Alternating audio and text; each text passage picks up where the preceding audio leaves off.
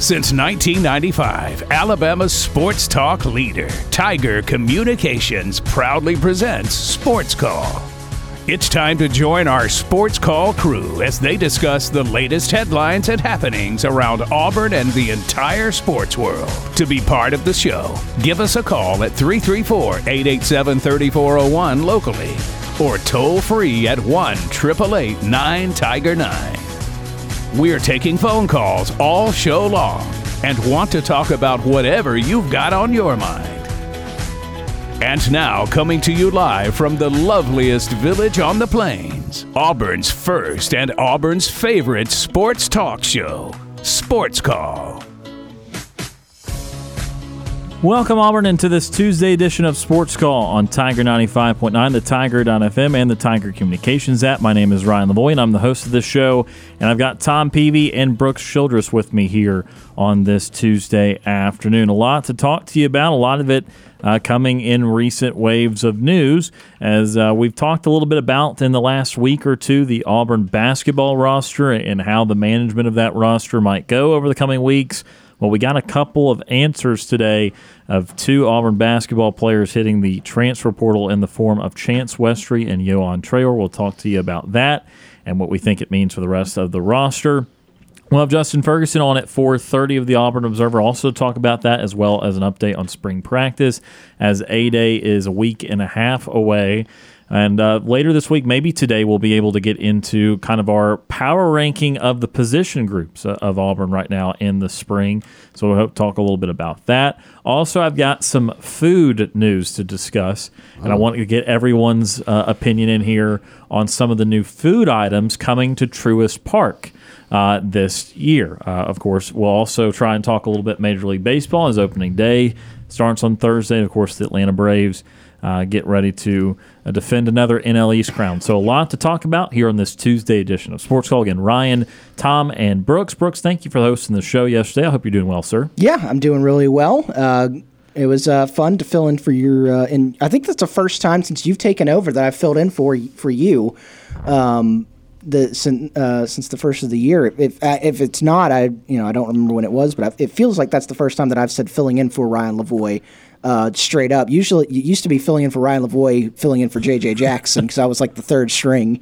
Uh, but it was fun. Uh, last night, you know, uh, we left here, got to go watch some U.S. soccer, and that was fun. Uh, some women's basketball. We talked about that uh, a little bit yesterday. The women's basketball tournament continued last night. South Carolina punching their ticket through to the Final Four, along with LSU the night before. So two SEC teams in the Final Four of the women's side of things. And yeah, it was a good sports night. We're getting ever so closer to opening day, Major League Baseball. The Braves' last spring training game was this afternoon against the Boston Red Sox. And so get an off day tomorrow, travel up to our nation's capital, and get ready to open up the year with uh, division rivals, the Washington Nationals, on Thursday. And it's going to be really fun. So can't wait to talk about all that. Can't wait to talk about uh, some of the, the latest news around Auburn basketball that um, not not very not positive, but it's not something unexpected uh, when it comes to this time of year. And can't wait to talk to all of our callers. Absolutely, a lot to talk about. Tom, how are you doing, sir? I am doing just fine, and uh, I, am very interested with the food talk. You know me. I, Same. I, I love some food, so oh, it'll uh, be a good segment. It'll yeah. hopefully make the mouth water. There you go. So uh, looking forward to that. But uh, uh, yeah, a lot of news going on right now uh, regarding Auburn basketball. Um, and uh, softball picking up a win last night, so that was big for them. And uh, a lot of other stuff going around through the country. So a lot to talk about, a lot to get to. Ready to get on it. And also, I think uh, we'll have to hit on uh, what happened in the Elite Eight this past weekend. I know you guys talked just briefly about it with uh, with some of the callers, but maybe a little bit more of a detailed breakdown on, on what occurred over the weekend. But let's start with the leading story today, which is Auburn basketball and the now uh, announcements of, of transfer portal opportunities for Chance Westry and Yohan Traore. Both those guys putting their name into the portal earlier today. I think in the case of Yohan Traore, not completely unexpected does not mean that it's not disappointing. But Traore was a guy, a, a five star recruit, uh, a big time recruit that Auburn was able to get away from LSU with everything going down there last year. Traore was the number 24 player in the country, according to 247. He is hitting the portal. And then Chance Westry, this one is a bit more surprising. It came out just mere minutes after the announcement of Yohan Traore Westry, the number 39 player in last year's class, a high four star guy.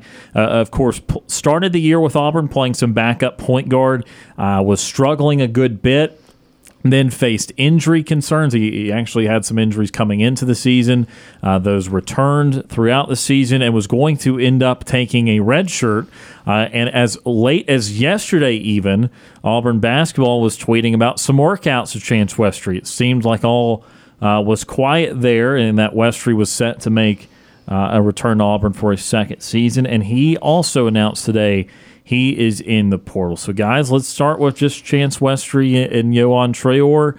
Uh, kind of sum up their times in Auburn, which should not take too long.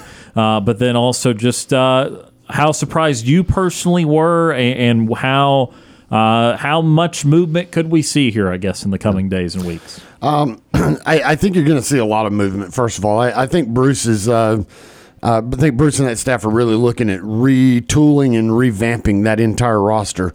And uh, starting with with uh, Yohan, huge huge deal when Auburn got him from from LSU as the five star, one of the top players in the country. The, the thought and the expectations were that he were he would take over for kind of that Jabari Smith role and would get a lot of that type of minutes and that type of uh, production for Auburn, and it just didn't happen. He he uh, and he had every chance to to seize his opportunity, and he just didn't. It just did not look like he was prepared. It just he he couldn't do it. Um, and, and I think uh, you know I think Bruce and the staff decided they were ready to move on from him. Um, that one does not surprise me because when you're that dis- when you when you're that big of a disappointment coming in I, I think your your time is limited because uh, you know you don't have a chance to to sit back and, and try to grow for years. I mean, you've got guys that you need to get in here to start being productive immediately. That one doesn't surprise me. Uh, Westry, uh, you know, played a little bit at the very beginning, but uh, the injury had him out to where uh, he was not productive because he had an injury and ended up uh, being redshirted. I think that one surprises me a little more because, like I said, it, it was not really his fault that he wasn't able to play. I don't know if he's one that uh, that Bruce and company told to start exploring other options, or if he decided it on his own. Uh, I, you know that, but that one kind of surprised me. I thought that he still had a chance to be a productive member of the team. Um, don't really know what's going on with that, and I mean, he just recently seemed like he was ready to go here at Auburn. So um, I don't know. It, it, almost feels like Bruce and, and those guys are kind of cleaning house a little bit, and I think there's probably going to be more to come. Brooks, what do you think? Yeah, I mean, you know, I think this is one of those situations where you know you're always looking, you know, you always are as a as a program, you're always looking to bring in the five stars, and that's what they did. They brought in Yohan Traore, it was five star. Um, and you know, you, you, saw a few years back with the football team, you brought in uh, the number one player in the country with Byron Cowart, five star, great. You know, everyone was like, oh, he's going to be a great defensive lineman. Didn't pan out and ended up transferring, went to Maryland. Still, he, you know, he had a fine fine time at Maryland, but still didn't, you know, didn't live up to those five star expectations. I think that's what you saw here with Traore, at least in this year's. He came in, and you would think, you know, and it's like, oh, well, maybe you didn't give a chance. I'm, you know, it's five star coming in, a five star, especially a five star freshman in basketball. Bruce Pearl and that staff is going to give him every single chance to be on the, you know, make the starting five and it just didn't you know obviously it just didn't pan out for him to be in the starting five had his chances so it's not shocking that he's he's entered the transfer portal. Like you said, Ryan, it is a little disappointing, especially from the fact that you know you're going to be losing. You know, guys, some guys on this team. You know, there's some guys that you know you know Zep Jasper's not coming back. Uh, you, you got guys like Allen Flanigan, Jaylin Williams, uh, Wendell Green that still have to make their decisions on what they're going to do going forward. And you'd like some younger talent to come back, but I, I think that I, I, think the fact that these two guys jumped are jumping into the portal now it's like what Tom said. It, it may be Bruce and the, the staff saying, hey, you may want to, you know, we, you know, we want what's best for you. You may want to look elsewhere. Or two, they know guys that are coming into the program or that Bruce Pearl and this team is targeting to bring into the program that they see the writing on the wall and say, hey, I'm not going to get a lot of playing time going forward. And so they're going to go ahead and hedge their bets and try to go somewhere else. And, you know, transfer portal these days, you can do that. You can move on, go to another another program. And we saw, uh, uh, you know, guy like Devin Cambridge last year. He moved on, went and played with his brother at Arizona State, had a fine year there. wasn't you know over the top great, but also wasn't a disappointing year. And uh, you know, you've had guys leave Auburn and go have successful careers elsewhere. So, you know, as as the as former football coach at Auburn, Gus Malzahn said, we wish them nothing but the best. um, and yeah, it, it's it's disappointing, especially when you lose two guys that are as the potential talent is there. You know, it's there because they they were ranked highly for a reason coming out of high school, but the, they didn't just they just didn't pan out. And so you hope that losing these two guys means that Bruce and the staff has guys coming into the program that they know that they're like I may not be able to beat these guys out for playing time. Yeah, you know, I, have got several thoughts as I've contemplated this throughout the day, and I've, I've got a theory on Westry, but I'll start with just both those guys as a whole. Those were very big time recruits. I mean, even even Westry was the quote lower rate of the two, but he was still the number thirty nine player. Uh, in the class. And and I've said this many times, and and I, I, know that, that it's very hard to have patience in any sort, sort of athletics now. But not every guy starts off near their ceiling their freshman year. Not not every guy just gets it from the word go. And I still think both these guys, Westry maybe even in particular, uh, have still very high ceilings for what they could end up being as college basketball players. And and not everyone that ends up good has it figured out their freshman year. Right. Uh, in fact, a lot of them don't. And so in a perfect world, I would have loved to seen. Uh, I would have loved for these decisions to come on the back end, because if Auburn ends up bringing back most of their core guys, and this could go either way, there really could be a bunch of guys back next year out of the top six or seven or there could be one or two guys back out of the top six or seven. That, that really could, the pendulum could swing vastly differently. But if you were under the scenario that a lot of them came back, I would be much more at ease with these guys going because how would the dynamic change if the core guys come back? How would the dynamic change for these guys to all of a sudden start to play a lot? It really wouldn't.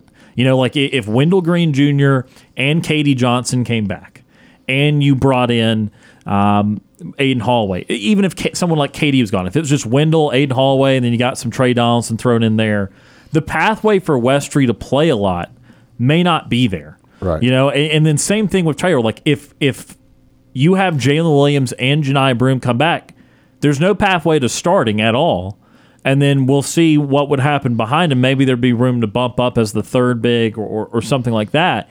But there's still no obvious path to a lot of playing time for those guys. But depending on what, and obviously they'll they'll come up with players. They'll get guys out of the portal. But if you saw a pretty big exodus and you saw Wendell and KD out, you saw uh, Jaylin Williams out, for instance, and Flanigan, something like that, and Cardwell. Then all of a sudden, there's a lot of spots. There's a lot of jobs to be won and that year over year, year to year progress would be very relevant for what Traore and Westry would do because Auburn would all have a bunch of new guys. Yeah. You know, yes, portal guys that you would expect to start, but still guys that Auburn's not seen with their own two eyes very often and, and, need to make assessments of and practice and that sort of thing. There would be a baseline opportunity for Traore uh, and Westry to have won uh, won over the coaches in practice with clear improvement. Uh, but but now them being on gone on the front end, you don't know how how much uh, of this roster will play out. And look, the other aspect of it, which Brooks hit on briefly, he hit on the uh, the you know Auburn might have an idea who they're bringing in portal aspect of it, but the other aspect of it is maybe for a guy like Chance Westry, this is an indication that maybe Auburn will rock with some of the guys that they've already had in uniform. That that maybe like we don't know what's going on behind the scenes. We, we, we don't know all these conversations and the timelines of them, and if they have to pertain to one another or not. But it's entirely possible that maybe there's something behind the scenes that suggests that Auburn, in Brooks's point, either has someone they really like that they're nearing getting in the portal, or someone like Wendell Green Jr. is very near committing to return to Auburn, and someone like Chance Westry sees that and says, "Well, I don't have an obvious pathway to play." So even though I was kind of in, now I'm out because I don't see how I'm playing more than five minutes a game next year. And so that is entirely possible too. Now, if this wanes and it drags and we don't know Wendell's decision for like a month and we don't see any obvious portal guys come in for a few weeks, and then that theory gets debunked. But if you see other movement in the next week or so, right. that I would be willing to tie certain decisions together. And, and I think that could be you. You've got to see if this has to do with anything else because the Westry part's the more confusing one. Again, Traore. Again, I'm not saying I want him out the door because I still think he can be a really good college basketball player, and, and guys take time. But you can at least see he didn't play. He was healthy. There was nothing wrong. You know, you can see why, as a five star guy, you don't play your freshman year. That's pretty normal now in college basketball. Look at someone like North Carolina who's bleeding players left and right. But for Westry to have kind of been publicly not all the way in, but kind of treating it like the assumption was that he would be back to then all of a sudden saying I'm out, that that raises more of an eyebrow that there could be another roster decision that's already been made that we just don't know about. And the and uh, one one more point because I know Tom's got something to say is the is these guys are in the portal. That doesn't mean they're gone. Gone. They can at any point if you know if, if something like say Westry is like oh I'm going to go and then say Wendell says I'm actually not coming back next year. If Westry wants to come back, he could pull his name out of that portal. And so it's not like it's the the getting into the portal is the end all be all. I'm not saying that's going to happen. It, it's not you know there's not every occasion is the guy pulls his name back out of the portal, but that option is still there to take his name back out of the portal and remain at Auburn. Uh, yeah, I mean that that is a possibility, but I, I really think that Bruce Pearl and, and that staff uh, have an idea and a plan for what they want this roster to look like going forward, and I think they're telling some of these guys that they are not part of the plan, and uh, you know you can like that, you can dislike that. Um, obviously, Traore you know that that just was a, a, a, that failed miserably bringing him in. Uh, now, can he be a great player? Sure, but I think that's just going to have to be somewhere else. I think Auburn has other plans for for that spot. Uh, same thing with Westry. Um, I, I, just have a feeling there has to be something. It, well, if this was a coaching staff decision and not his, I, I can almost guarantee you the Traore decision was coaching staff. Westry, if that was coaching staff again, they have a plan, and I don't think that Westry is part of what their plan is going forward. Does that mean that they have somebody locked in? I don't know, but I just have a feeling that uh, that with some of the struggles that this team had this year, I think that staff and all they sat down and they looked at it and they're like, "What do we want this roster to look like?" We know the we know some of the pieces of the puzzle we have coming in, at least this year, which is just one. But even looking forward with that big recruiting class coming in, what do we need this roster to look like? And, and what is our plan for this roster as we move forward? and and you have to sit there and sacrifice. Unfortunately, some guys are going to get sacrificed off because unlike football, you, you don't have a huge roster. You don't have three, four deep like you do in football. I mean, there's a very limited number of people that are on that basketball roster, and so unfortunately, people are going to have to go. And uh, I'm putting my trust in Bruce Pearl. It, it, it, stinks that you you lose a guy with the potential of a chance Westry in it, and and even Traore, but uh, you have to trust Bruce and what that plan is. I don't know what the plan is for the team, and I don't know what the plan is for that roster and what they want it to look like. But he's the head coach for a reason, and he's been a very highly successful head coach for a reason. I'm going to trust he knows what he what he's doing as far as that plan goes. Yohan Traore played 25 games while at Auburn, averaged 9.9 minutes a game, so essentially 10 minutes a game, 2.1 points, 1.4 rebounds, shot 40% from the field, and shot just 19% uh, from three. Yohan Traore and Chance Westry hitting the transfer portal today for Auburn. We'll have a little bit more later in the show on that, kind of the sign of the times for college basketball, and then potential targets that Auburn might be looking at, uh, guys that they might want to add to uh, their shooting repertoire, and then also just the, the, roster in general. And of course, if any other news breaks, we'll let you know. Uh, but let's take our first commercial break of the show today. When we come back, we'll do birthdays in sports, and also we'll head to the Auburn Bank phone line for the first time today. This, two, this excuse me, Tuesday edition of Sports Call continues in a moment.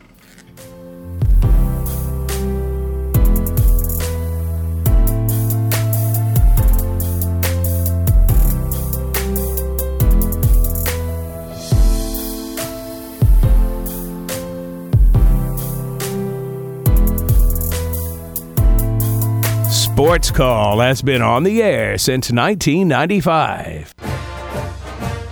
This is Andy Burcham, voice of the Auburn Tigers. And you're listening to Sports Call on Tiger 95.9.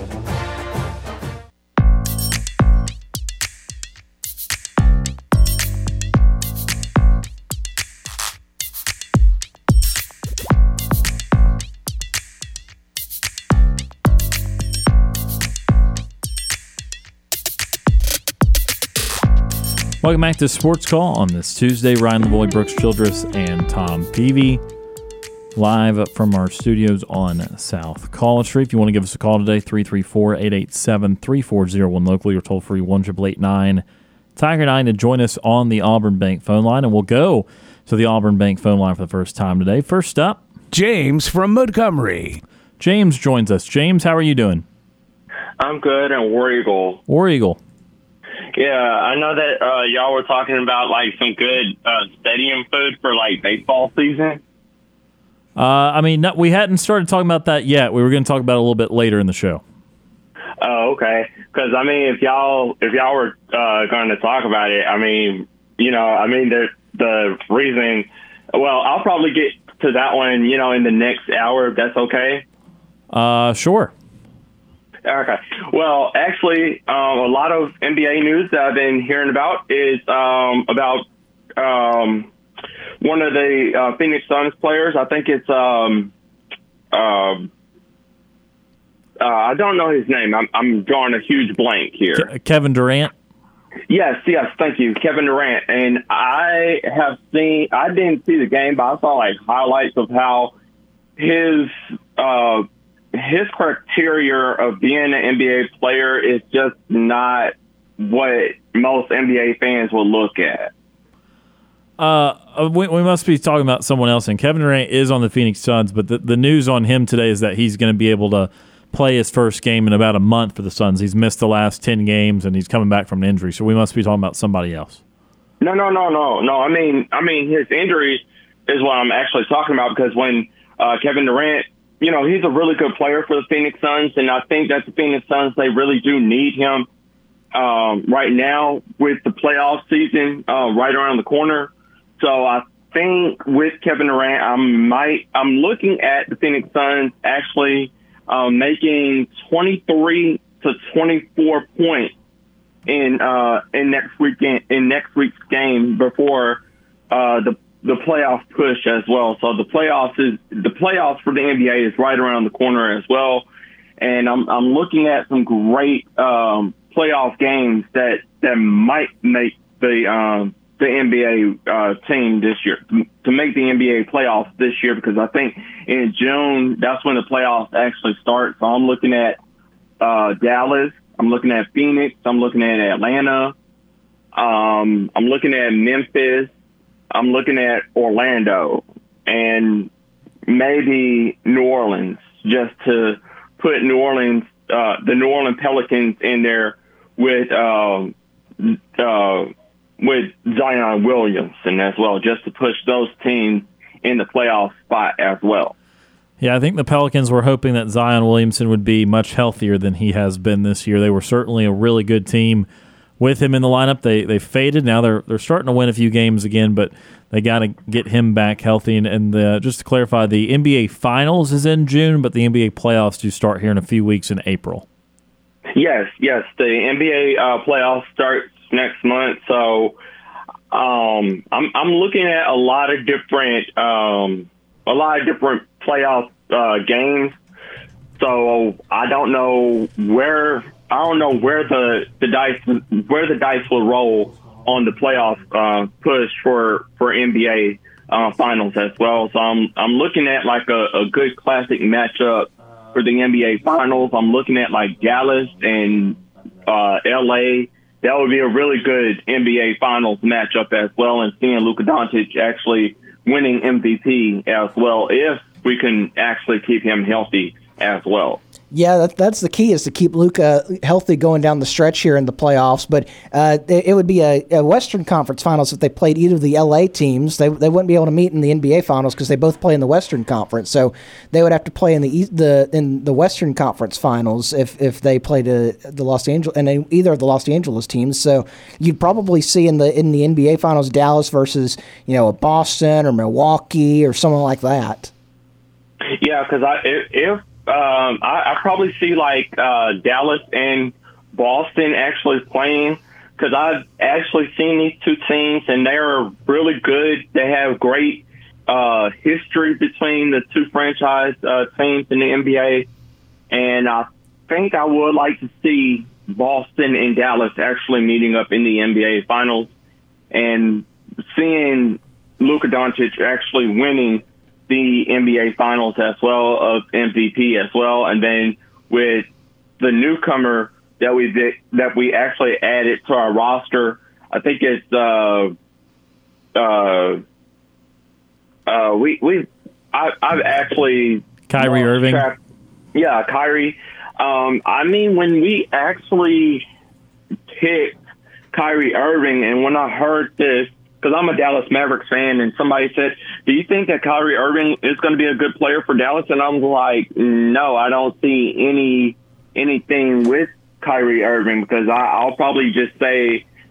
Mark Cuban, he made a bad he made a bad decision on picking Kyrie Irving as well. Yeah, Dallas has not been quite as good uh, since they traded for Kyrie Irving. Although Irving is a good player, I don't know if that's necessarily fit the Mavericks well, and, and they are struggling to make the playoffs. Yeah, so I'm just to see where this uh, Dallas this Dallas Mavericks train uh, rolls on, and if it doesn't roll very well, then I'll just have to pick another team as well. But I just have to see where it's to land, where it's to stop next. I'm quite sure if if the Dallas Mavericks train doesn't have their wheels fall off, then I'll stay and I'll you know I'll work with uh, Mark Cuban. I'll just you know tweet him and uh, Mark Cuban. I'll just tweet him and just say, hey, you need to work on this and make the team look better than what it is, like what it is now. Just make some changes to the team as well. Well, I'm sure he would love to hear from you. Uh, only a, a, few more minutes left with you here, James. So, what are some of the other thoughts that you have today? Um, well, I'm actually looking at uh, and seeing if UAB is actually going to beat North Texas today. So they're playing in Birmingham. Uh, the UAB Blazers, is, uh, they're actually playing their game on campus at UAB. And I think they're actually going to win the NIT uh, tournament today as well. And I do have the Blazers actually winning and uh, seeing if they're going to take a, a huge, um, a huge, uh, uh, you know, a huge upset in today's game at home in Birmingham as well. Yeah, I, I really hope UAB can end up winning the NIT. A couple things though that they, uh, while they do play today, they play Utah Valley State tonight, and uh, the NIT mm-hmm. finals are in uh, Las Vegas. So the first game up will be North Texas and Wisconsin, and that'll be at six o'clock tonight. And then around eight thirty, UAB and Utah Valley State will play, and then the winner of those two games will play each other a little later this week for the NIT championship. But certainly hoping UAB can get it done, win in the semifinals tonight, and then win in the finals later. Yeah, because I think with UAB, if they win uh, the finals and the semifinals, that would be a really good thing for my for my niece because she's a student at UAB, and I know she's very proud of uh, seeing her Blazers actually uh, playing. So uh, grateful for her and uh, seeing a lot of great things coming out of the UAB Blazers uh, community out there in Birmingham, Alabama, as well. Well, make sure you tell her "Go Blazers" from, from Ryan. Go, Ryan said "Go Blazers." Uh, I sure would tell her that as well.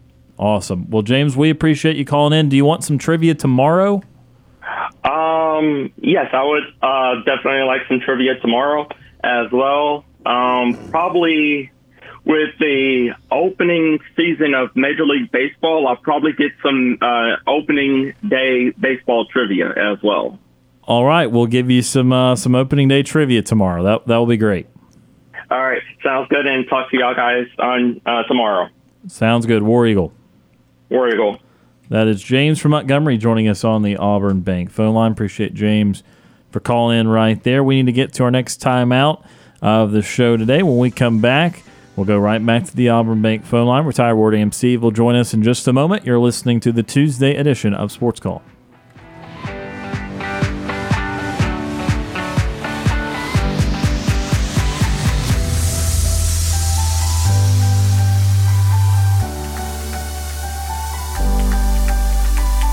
May we have your attention, please? Ladies and gentlemen, can I please have your attention? We're Auburn's first and Auburn's favorite sports talk show. Hi, my name is. What? My name is. Hi, my name is. Sports Call on Tiger 95.9. Want more Sports Call? Check us out online at sportscallauburn.com.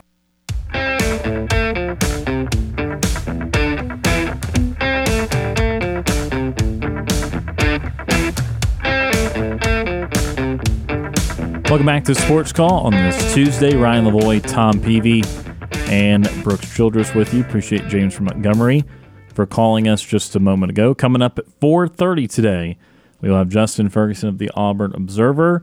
Uh, we originally were just going to talk all spring ball, but now we've got a little Auburn basketball roster management to discuss. We'll ask them about that again.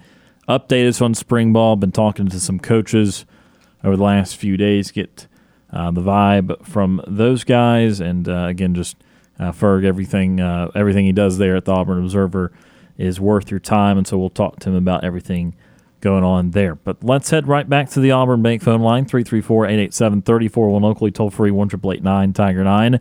Next up on the show today, Ward Dam Steve. Retire Ward Dam Steve joins us. Steve, how are you doing?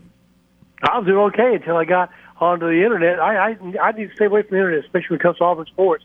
Good afternoon, gentlemen. Uh, yeah, I assume you mean the uh, I assume you mean the transfers of of Westry and then Traore.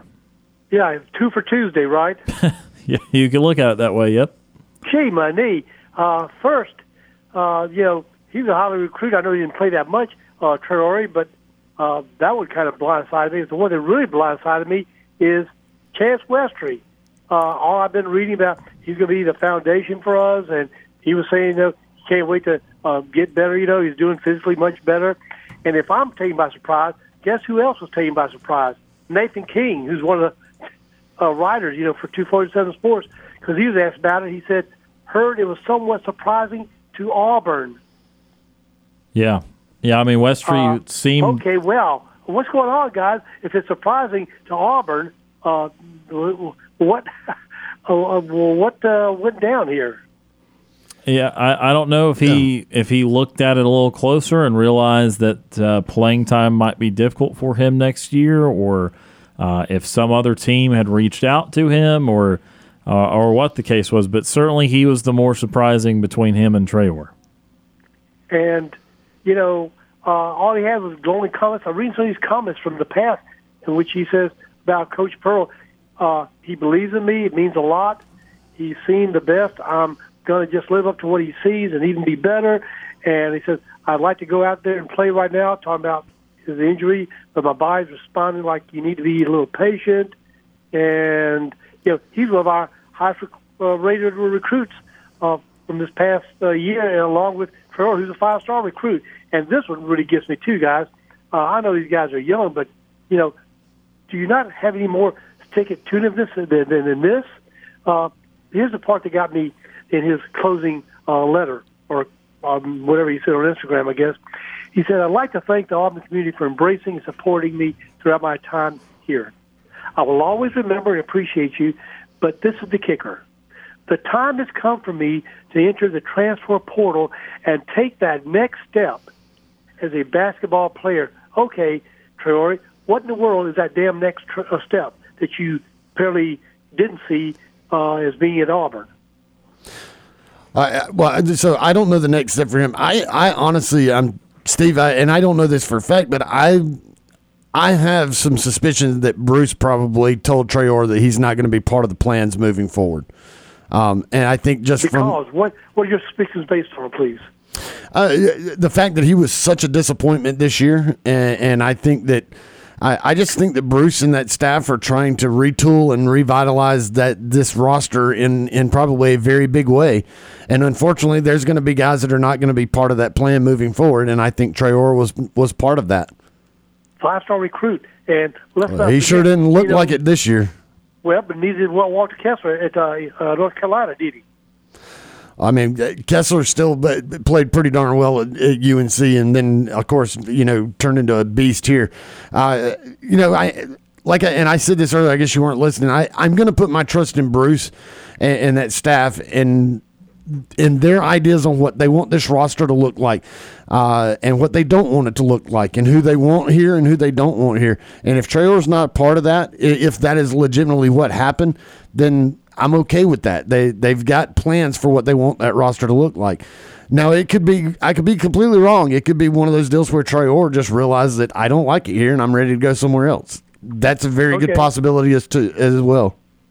Well, I hope that your sense is uh, the correct one because I said, "Wow, this one uh, uh, stings a little bit." And even more stinger uh, was that we get, you know, then Westry. Uh, that to me is completely uh, an ambush. Yeah, uh, but I mean, it, these are the things that are going to happen as the uh, portal opens up and gets going. I mean, you're you're going to have guys coming and going. So, uh, uh, I mean, I I don't understand a lot of these kids, whether it's at Auburn or somewhere else.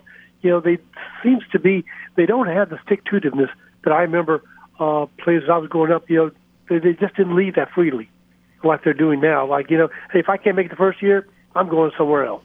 Is that what the mentality is now? I, I, mean, with some, but I, I don't, I don't, I, I think it's dangerous to paint the entire picture in that way. There's some that are going to be that way, and then there's some that, uh, again, don't fit with what is going on with the program, and it's time for them to go somewhere else. Well, I'm seeing it in other places too. North Carolina, they're losing some star players, right? Yeah, absolutely. So I guess uh, basketball starting to be just as uh, volatile and fluid as uh, as football players are now, right? Oh yeah, I mean, it, well, and I mean it, baseball as well. I mean, you you've seen well, a lot. How do you get chemistry, guys? How do you get that kind of chemistry that you need for championships when you are constantly never knowing as a coach, you know, the fluidity of who's going to be here next year or not? When you look at sorry, you look at programs like you know Duke and North Carolina that have lived on the one and duns, and they don't have guys that are you know most of their starting five is not the same year after year, and they sometimes they're always in the contention for national titles. You got to. you got to happen with that one and done with Kentucky now. But but still, they've been able to to manufacture those one and done years into being able to play cohesiveness, and it it, it just it, it you just have to adapt. And I think Bruce Pearl, you saw last year, you had a bunch of guys on that team that didn't, you know, you had Jabari Smith, you had Walker Kessler, guys that came in, and, you know, those were two core members of that team. They gelled for one year and then they left. And so you, you just have to learn to adapt to this new world of college basketball that you're going to have guys coming into your program and then leaving your program after one year. All right. The great, well, the, the great programs have done it, have, have been able to do that then it's on me then because I, I apparently I'm too stuck in the old school kind of you know mentality of people. Hey, you know, stick it out for a while. You know, don't be so quick to say I'm throwing in the towel at this place. All right, uh, fair enough. So, uh, you know, I've, yesterday, guys, I forgot to mention some, uh, I guess, commendations, accolades uh, in football. We got a rather prized uh, running back recruit, Mr. Fat Burnett. Is that his name? That's correct. Yep. Uh, so that was quite a get. I mean, some other pl- uh, big places uh, were trying to get him. I think uh, Georgia, Clemson, or some of the other. Uh, I don't know if Alabama was after him or not. Yeah, but no, he was a, a top 150, top 200 uh, recruit. So he was very highly recruited and uh, five four stars in the next class for Hugh Freeze so far. All right. If you haven't read this article, I strongly, as a if you're an Auburn fan, definitely read this article. It's from uh, SI.com today, uh, written by Ross Dellenger. I guess is he a sport journalist or sports writer for Sport, SI? Yeah, sports writer. Yeah, and I, I yeah. actually have I did read this article today, Steve. What do you make of it, Ron? I mean, I think it's a complete look at uh, the complexities of of Auburn, uh, the situation that they're in as a program, the situation that Hugh Freeze is in as a, as a human being, and, and trying to uh, build himself back up from the mistakes that he made. Uh, I think it's a pretty good look at just you know the the difficulty of the task, but also the willingness to accept that challenge. Uh, I think that obviously Auburn the last few years has underperformed and has struggled and has gotten uh, pretty far behind some of these big schools that are around them, but also. Uh, you know, and Hugh Freeze understands that, but Hugh Freeze has a very can-do attitude to it, and obviously he's endorsed by his friend Gus Malzahn, who who understands this place, and and so I thought it was a good read. Yeah, and about the offensive play calling because it's constantly been, that to me, just a mismatch for the past several years with different coaches. But the article, and I know you read it, said that uh, he apparently is delegating it says here more of the responsibility to his offensive coordinator Phil Montgomery, Right. freeing up more time to manage the roster. But he still will be doing some limited play calling. So I want to see how that works out. Uh, although I was rather just really pleasantly uh, surprised, and and you know I I don't have any animosity towards Malzahn. He just his play calling has gotten stale. But I was really uh, pleased to see his comments when uh, Malzahn said he's a friend and we go way back. He said everyone has made mistakes. He's upfront about it. I love his approach. He says I think Auburn and Hugh is a really good match, and Auburn is an unbelievable place. He says Hugh is really really good. I'm excited for both parties, and he says uh, he's coming at a great time, and new facility and everything came together. Unbelievable fan base and support. So, uh, you know, I read into that not very much. You know, I guess. Uh, I guess uh, sour grapes or uh, any sourness on his part. And I was uh, really um, I, I was pleased to see those kind of comments from Malzahn when he didn't have to say that much uh, about Auburn at all. Sure. Yeah. No, I think it, it's been clear um, ever since the departure, and and while he was here too. I think Malzahn truly loved Auburn, and and obviously, you know, he was able to have a couple of, of big years, and so he, you know, he mentioned you can win the whole thing at Auburn, and and obviously we know that to be true. But uh, yeah, no, Malzahn's never really had any ill will. Uh, towards Auburn, he's been he's been around the community even since being fired from time to time, and uh, obviously, you know that adding in the relationship with, with Hugh Freeze that he has, knowing him very well, uh, you know he's uh, he's got a lot of reasons still to, to wish Auburn well. And have you been probably reading the same comments I have about the quarterback competition so far? That uh, apparently Freeze has been making more comments uh, about Ashford and apparently about Geriner being more accurate, maybe than really very many comments about Finley. Uh, is that what you're hearing? I've certainly seen the positive uh, comments towards Holden Geriner here in in recent days, and that he's starting. He he is taking a step right now, is what Hugh Freeze said, and uh, not that other guys aren't aren't working and, and trying to make small improvements, but I think you know he said the guy that stood out to him was Holden Geriner. So uh, I'm going to ask Justin Ferguson about that here at 4:30 and, and see what he believes it to mean. But you know, obviously there's a long way to go in this battle, but uh, we oftentimes you know get wrapped up in the Ashford part of the, of the development process, but Geriner's still a four star guy that people want to see from see something from too. So uh, it is important to note that he's very much in this race. Well, I was struck by Ryan, guys, is when I read uh, Hugh Freeze's comments, is that he used this word consecutively four times. He said he really, really, really, really has made some steps forward. Did you happen to catch that? He said really four times in his characterization of describing about uh, Geriner's uh, progress. I don't. I do not think I noticed that part of it. Yeah, I said, wow, that's a lot of reallys. Yeah. Uh, so uh, moving on, uh, the uh, softball team pulled out another one last night, two to one. Yes, sir. Very important. Missouri. Yeah, very important sweep in Missouri. We've talked about Missouri being one of the three or four teams in the SEC not ranked, and one of the teams that you need to take advantage of if you're Auburn. And, and look, winning the series would have been good, uh, but obviously sweeping the series is great, and, and, and that checked the box for them, and hopefully they can ride that wave of momentum. Right, and I I know you guys mentioned the SEC championship equestrian uh, went to uh, Auburn, and uh, apparently uh, they're going to be competing uh, in the NCAA. Uh, is it regionals now?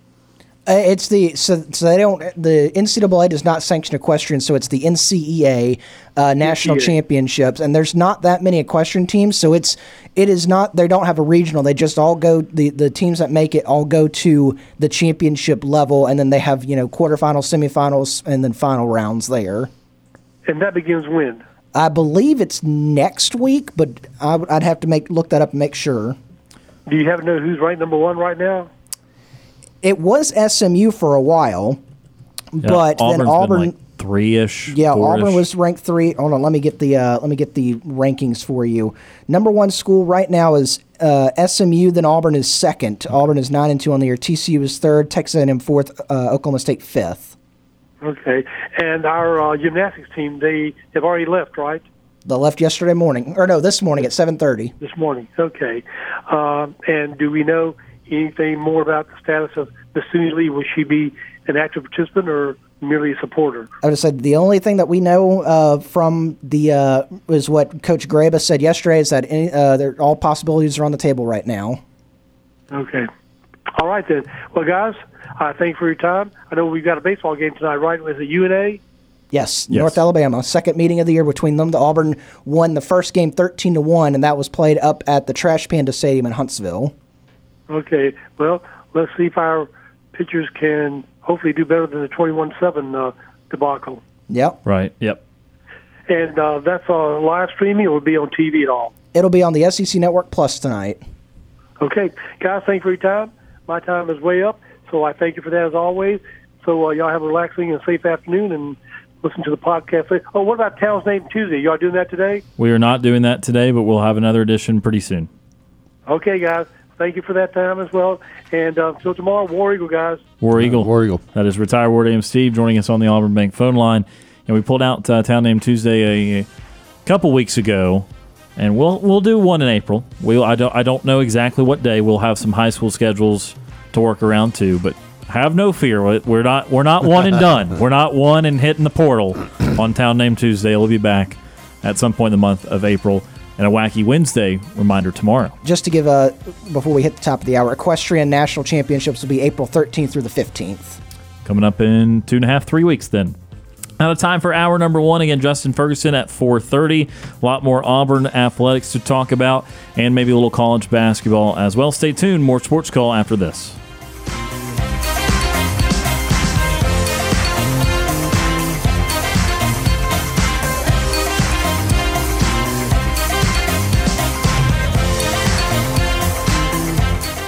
One hour of our show is in the books. We've got more to come. Stay tuned for another hour of Sports Call right after the break. Since 1995, Alabama's sports talk leader, Tiger Communications, proudly presents Sports Call. It's time to join our Sports Call crew as they discuss the latest headlines and happenings around Auburn and the entire sports world. To be part of the show, give us a call at 334 887 3401 locally or toll free at 1 888 9 Tiger 9. We're taking phone calls all show long and want to talk about whatever you've got on your mind. And now, coming to you live from the loveliest village on the plains, Auburn's first and Auburn's favorite sports talk show, Sports Call. Start of hour number two, right here and right now on Tiger 95.9, the Tiger.fm, and the Tiger Communications app. This is Sports Call. My name is Ryan Lavoie, and I've got Tom Peavy and Brooks Childress with me here this afternoon. Coming up again about 4.30, Justin Ferguson of the Auburn Observer to talk all things Auburn spring practice, as well as a look as, at the Auburn basketball roster after the recent transfers, the very recent transfer portal decisions of Chance Westry and Yohan Traore, who could be next, who could be on their way in. Uh, what's a timeline for some of these guys to make a decision? A lot of relevant questions we can ask Ferg about that. Before we get to anything else today, though, let's get to today's birthdays and sports. It's time for today's birthdays and sports. Birthdays in Sports is presented by Max Credit Union with two convenient locations to serve you. One location on Gay Street in Auburn, the other on Frederick Road in Opelika. Let Max Credit Union help you with all of your banking needs. Birthdays today, we've got a very good list. Rick Barry turned 79. Former NBA forward, Barry grew up in New Jersey, played college basketball at the U. At the U, at Miami. Ah, let's go Canes. Uh, as a senior, Took me a second. Sorry. as a senior 1965, Barry led the NCAA in scoring, averaging 37 and a half points per game. Three-time All-American, number 24, retired by Miami, taken second overall by the Warriors in 1965, and played 15 seasons in the NBA and ABA. Through the two leagues, he was a 12-time All-Star and 10-time All-Pro, including a one-time scoring champion, two-time Finals MVP, or two-time Finals champion and one-time Finals MVP. His number 24 is retired by the Golden State Warriors and was inducted into the Naismith Hall of Fame in 2006. Rick Barry turned 79 today. It's a lot of points to average. Say that again? I said that's a lot of points to average. Yeah, oh, I thought I thought you said that's a lot of average, and I'm like, I don't think you're average if you make the Hall of Fame, but could be Man, wrong. So average. Uh, Jason Garrett turns 56. He's average, former NFL quarterback and head coach. Garrett was born in New Jersey, also New Jersey, where he was an all uh, league player in football, basketball, and baseball as a high schooler. Played college football at Princeton, Let's go Tagus. Where he set several school and Ivy League records after graduating in 1989. Played for several NFL teams. He landed with the Dallas Cowboys, where he won three Super Bowls after his retirement. Garrett became an assistant coach with the Dolphins, eventually becoming a head coach of the Cowboys, one time coach of the year, and is now an analyst for NBC. The Clapper, Jason Garrett, turns 56 today. Still don't think I've seen him talking to a microphone. Because he's always every time it showed him, it's. I someone find me some footage of this. every time it showed him on the sidelines with the headset on, he wasn't talking. Never. I don't think I ever saw him spoken to the he- to Just the kinda headset. staring, Just chewing some gum, maybe? Yeah, clapping. I There want you someone to find me image uh, a, a, a video of him actually speaking into his headset because I don't Yeah. think it exists. He just that maybe the headset was actually just silent the whole time. There was no one actually talking to him. It's just fake, just noise. Harvey Glance turned 65, former Olympic runner. Glance was born in Phenix City, Alabama, and ran track at Auburn. War Eagle. During his time on the Plains, Glance won 14, count them, 14 SEC championships and three national titles. Three time Olympian, one time Olympic gold medalist. Through other international competitions, he was a five time gold medalist and two time silver medalist. Also received the Presidential Medal of Freedom in 2008. After his running career, he became head coach of track and field at Auburn in 1991 and then Alabama in 1997. He retired from coaching in 2011. Harvey Glance turned 65 today. Oh, go ahead. no, you. I was about to go to the next person, Oh, so I, you I go was going to say, Tom, you're you grew up in Georgia. Do you remember? Uh, it was a song and it, the Phenix City song. No. You don't remember? There's a song, and I've heard it before, and I just can't find it anywhere. And I, I'm probably not looking hard enough. It's it goes like Phenix City, Alabama. That's my old hometown, my old stomping ground, something like that. Not familiar. All right, No, I'm not familiar. I'll see if I can find it. But Wesley Bur- uh, Person turns 52 today, former Auburn and NBA guard. Person was born in Brantley, Alabama, and played at Auburn from 1990 to 1994, averaging nearly 20 points per game. His number 11 is retired by the Auburn Tigers. He played for 11 seasons in the NBA and was a member of the All Rookie team in 1995. Wesley Person turns 52 today. And Luke Walton turns 43, former NBA forward and head coach. Walton was born in California and played college basketball at Arizona. Go Wildcats. there you go. Thank you, Tom. He, I was not. Thank you for picking up slack there. Uh, he was two-time All Pac-10 selection and a one-time All-American. He was taken in the second round of the 2003 draft by the Lakers and played nine years of his 10-year career in LA, where he was two-time Finals champion. After retirement, he went into coaching and landed his first head coaching job in LA in 2016. He is currently the head coach of the Cleveland Cavaliers. Uh, his dad, you may or may not know, is Bill Walton, who says things on TV, and that's about how I would describe it. Is saying things that may or may not have anything to do with the sport he is calling. Uh, but his son, Luke Walton, turns 43 today. Again, the birthdays in sports Rick Barry turns 79, Jason Garrett turns 56, Harvey Glance turns 65, former Auburn great uh, Harvey Glance 65, Wesley Person turns 52, and Luke Walton turns 43 Which today. school did I miss? uh, you missed Arizona, Oh, go Cats. but but Tom picked it up. I for fi- you, yeah, I filled in for you. Good. So you so you weren't uh, completely out there. Okay, good. Uh, before we take our next commercial break, let's go back to the Auburn Bank phone line 334-887-3041 locally toll free 1 Tiger 9. Next up on the program is Matt from Phenix City. Matt, how are you doing? I'm good. I've never heard that song, but, uh, but that's not it's not my hometown anyway. So uh, I've I've heard. I have I'm gonna have to find about this song Phenix City. somewhere. I, I have seen a movie about Phenix City though. Yeah. Well, I mean, I mean, yeah, Phoenix, well, I mean, I see me growing up around in that area. I know Phenix City used to be like the real, real bad with uh, gangs and things like that back in the 30s. I guess it was. I mean, it, it was cutthroat back in the day. 30s. I was talking about the 80s. Uh, anyway, Well, that too. look, uh, what is your take? And I'm, I'm calling in late. I haven't had the show on. I'm one of those guys, like a fine bomb caller today. Uh, what is your take? Obviously, we know freshmen will play for Purdue, uh, as evidenced by Jabari Smith, who, as I say that, also understand he's a unicorn. But what, what's your take on Traore and Westry? Uh, are, are they are they really packing up and leaving? Are they trying to get an NIL deal? If they are leaving, you know, is that obviously the sky's not falling, and Bruce hasn't forgotten how to run a program and all that stuff. But it's just interesting that those two would, would announce right now, uh, you know, hey, we're going somewhere else. Well, I, I mean, I think that as far as the timing, you know, I, I, was a little curious to see that those guys be the first ones. I, I, thought maybe veterans would decide first, and then that would allow the younger players to make a decision based off of, of what kind of playing time they might have or, or what kind of role with the team next year.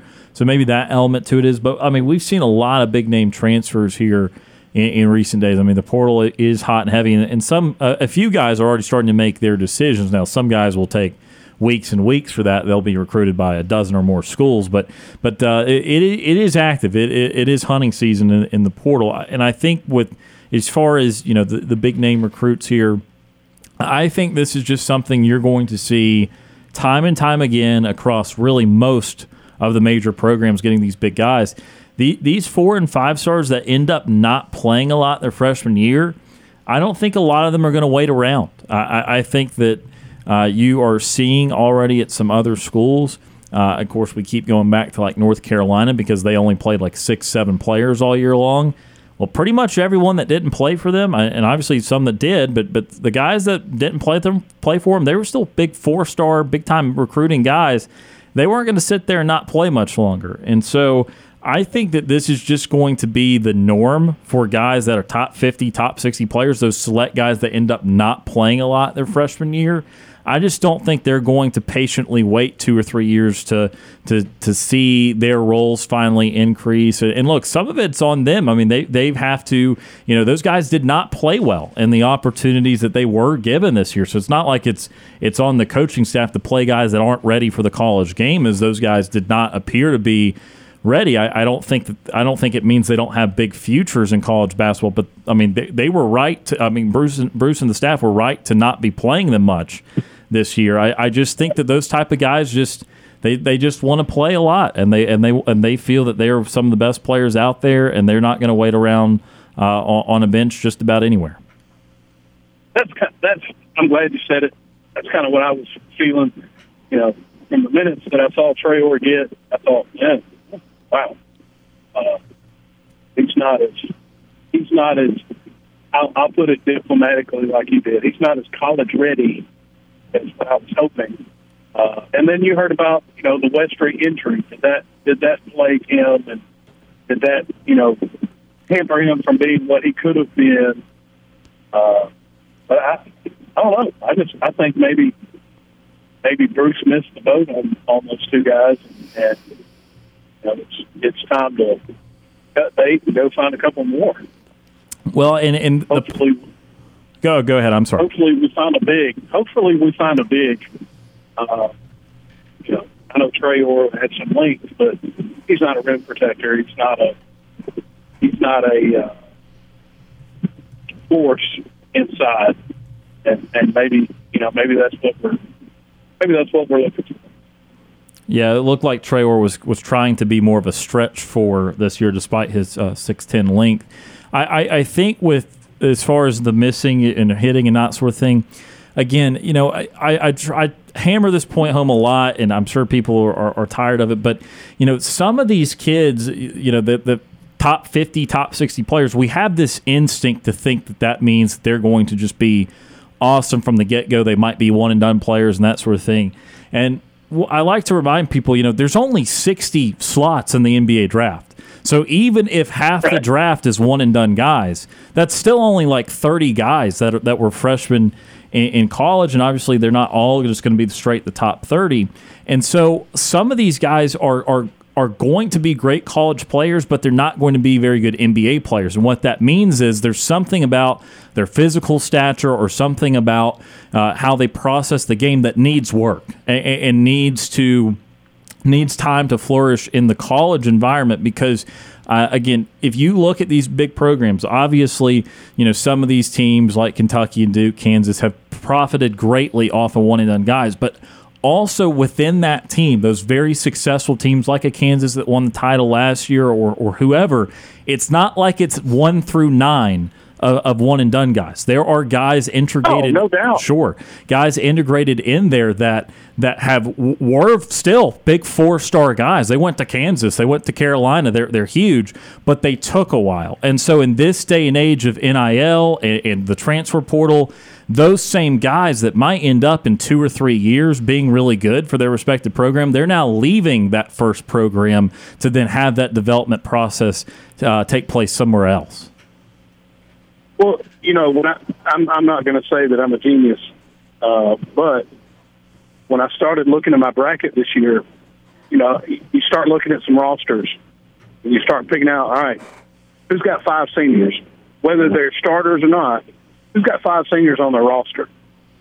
And what that led to was, I knew kind of early on, San Diego State's going to make a run at this thing.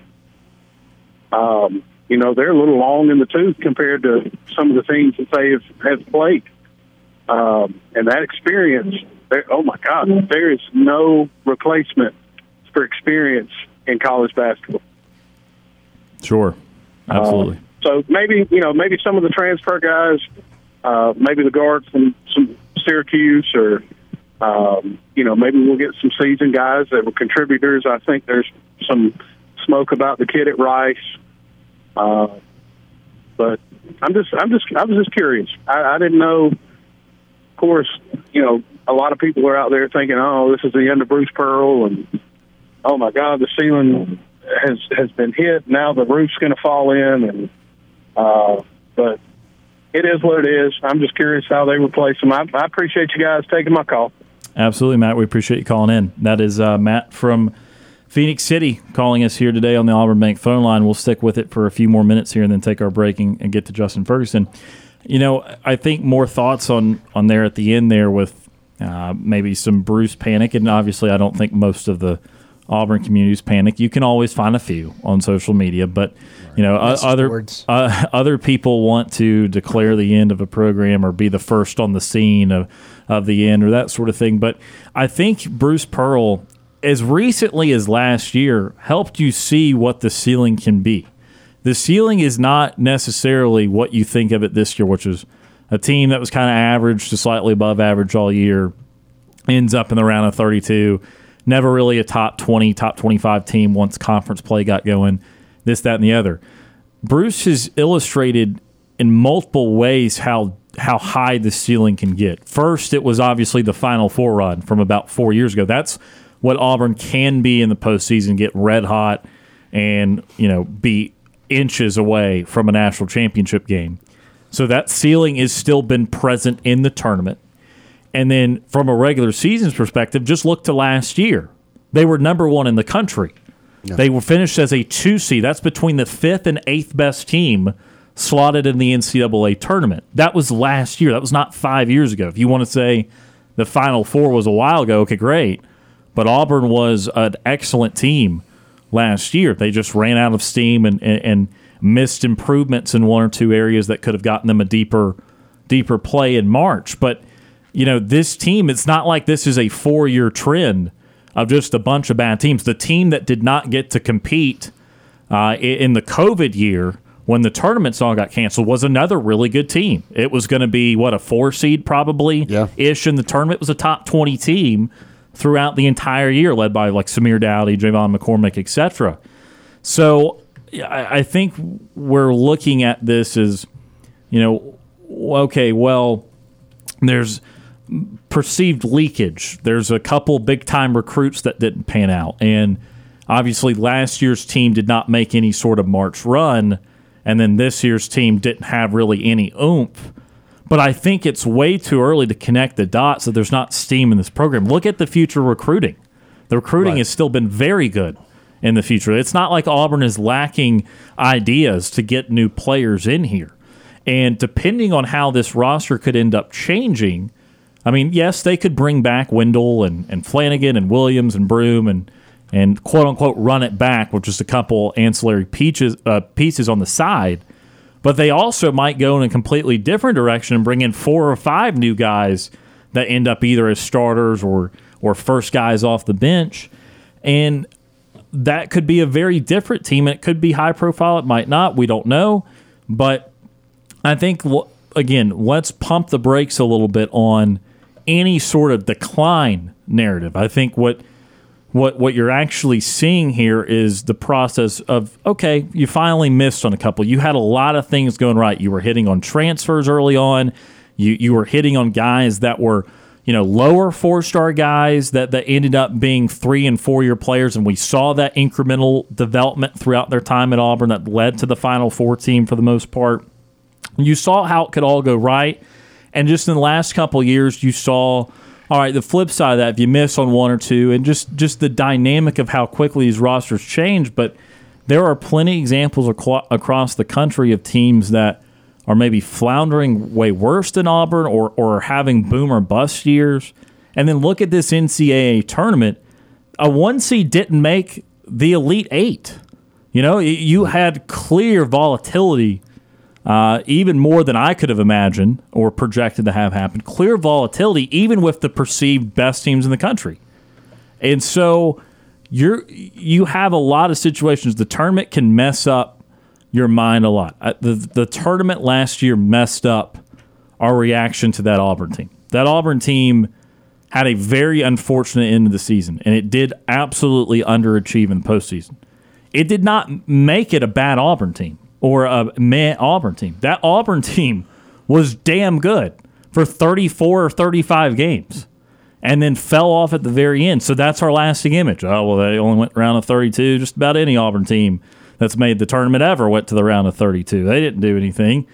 Well, that's not entirely true. You know, if you're a one outcome person, maybe, but that team was still damn good from start to finish. And so that is what you've got to fight against is just only looking at one part. The basketball season is far more complex than some of these other uh, these other seasons because there are multiple ways to succeed. You can win a regular season championship, which is meaningful. You win a conference tournament, which is meaningful. You can make a big run the NCAA tournament, which is obviously very meaningful. But there are there are more checkpoints in a college basketball season uh, to achieving success than other uh, other sports. I don't know if you guys want to add anything. Got a couple minutes. If you do, I, like, I'm I'm going to just stick to what I said, as I think Bruce has a plan, um, and I think some of the guys that are currently on the roster are not part of that plan moving forward. I don't know what that plan is, but I'm going to trust that Bruce knows what they want that roster to look like, and that's simple and as simple as that. And, and we had said that there were going to be some guys that were not going to be here next year due to that. Um, you know, we we've talked about Babatunde Akingbola. I mean, it's pretty much Bruce has pretty much told everybody that he has told him that you know he might want to look to go somewhere else. I think that's what happened with these two. That's ju- it's just my hunch. I don't know this for a fact, but I think that they sat down in meetings with all the players and discussed what the plans were going forward. And I think for a guy, especially like Yohan Traore, that he was not really going to be part of that plan moving forward. I think Westry maybe more of the plan going forward, but also looking at the fact of uh, a guy like Aden Holloway coming in here, and you've got more point guards coming in the next year. You know what's going to happen with Wendell. You know, does he fit with what's happening as well? And I and I and I think the answer is no. Last thirty second point I'll make here too is I think Auburn has understood the types of guys to go for. I mentioned on the show last week, I, I don't forget which day it was, that they had some of the guys either on their roster at one point or nearly committed to them at one point that would have helped the equation and the dynamic of this team greatly. They had Justin Powell at one point, and now Powell went all over the place. There's obviously issues there. But if you just look at the basketball Justin Powell, he shot 40% from three at Wazoo this year and averaged double figures. Like, that's exactly the type of guy And he was even better than that, by the way, his one year at Auburn. But that's exactly the type of guy Auburn could have used for some backcourt shooting. Look at Trey Alexander and what he's done with Creighton as they made it all the way to the Elite Eight. Double digit scorer, shooting a really good percentage from the perimeter, cre- create his own shot at times. That's Auburn knew Trey Alexander was going to be good. And so in some cases, they ended up taking their their second option. Sometimes they got their first option. You know, they were able to get Traore away from LSU, and that was a big deal for, them. Two years ago, obviously got Jabari Smith. They lost the Walker Kessler battle originally, okay, and then they won it the second time. They always knew Kessler was going to be really good, so they've hit on plenty here. It's just that oh, well, this team went followed up the number one ranking team to just being a kind of average team. What's wrong? Well, because those guys went pro. Yep. Their their first picks at some guys, they wanted Erik Stevenson. They knew Stevenson would help them out a lot. He transferred to West Virginia. They lost those battles. Auburn is identifying the correct players. You're not going to get them every single time. That is the case for everybody. But they have understood in most forms and fashions here what they've needed. They just haven't been haven't been batting a thousand. And in this situation, they had some guys that were not able to pick up the slack soon enough, and now a couple of them are transferring out. We'll see what happens to some of these other veterans here at Auburn. But again, I don't think the evaluation process is wrong. I don't think there's anything. There's not extra leakage that other teams are not going through. Kentucky lost a starting guard yesterday, Sahvir Wheeler. Carolina's lost a million players. You know, I mean, like that. That is that is what's going to happen in this day and age of NIL and transfer portal. We got to take our first time out of hour number two. When we come back, Justin Ferguson will also try and talk, us off the ledge. Uh, he'll talk about the transfer portal and what it means for Auburn, and also spring football practice. We're starting to get a little closer to A Day. A Day coming up in in a week and a half or so. So we'll talk some Auburn football with Ferg next.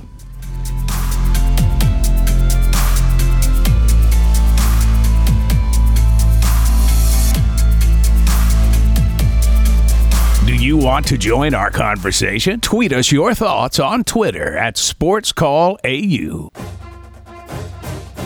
I'm Britt Bowen, voice of Auburn women's basketball and Auburn softball. You're listening to Sports Call on Tiger 95.9.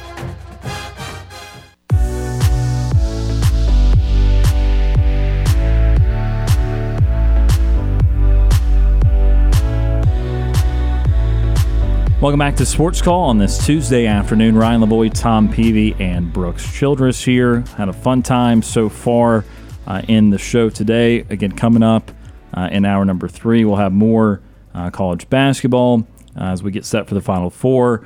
Uh, also, more on Auburn spring practice and an update on what's coming to Truist Park and the food department, uh, which is going to be very exciting.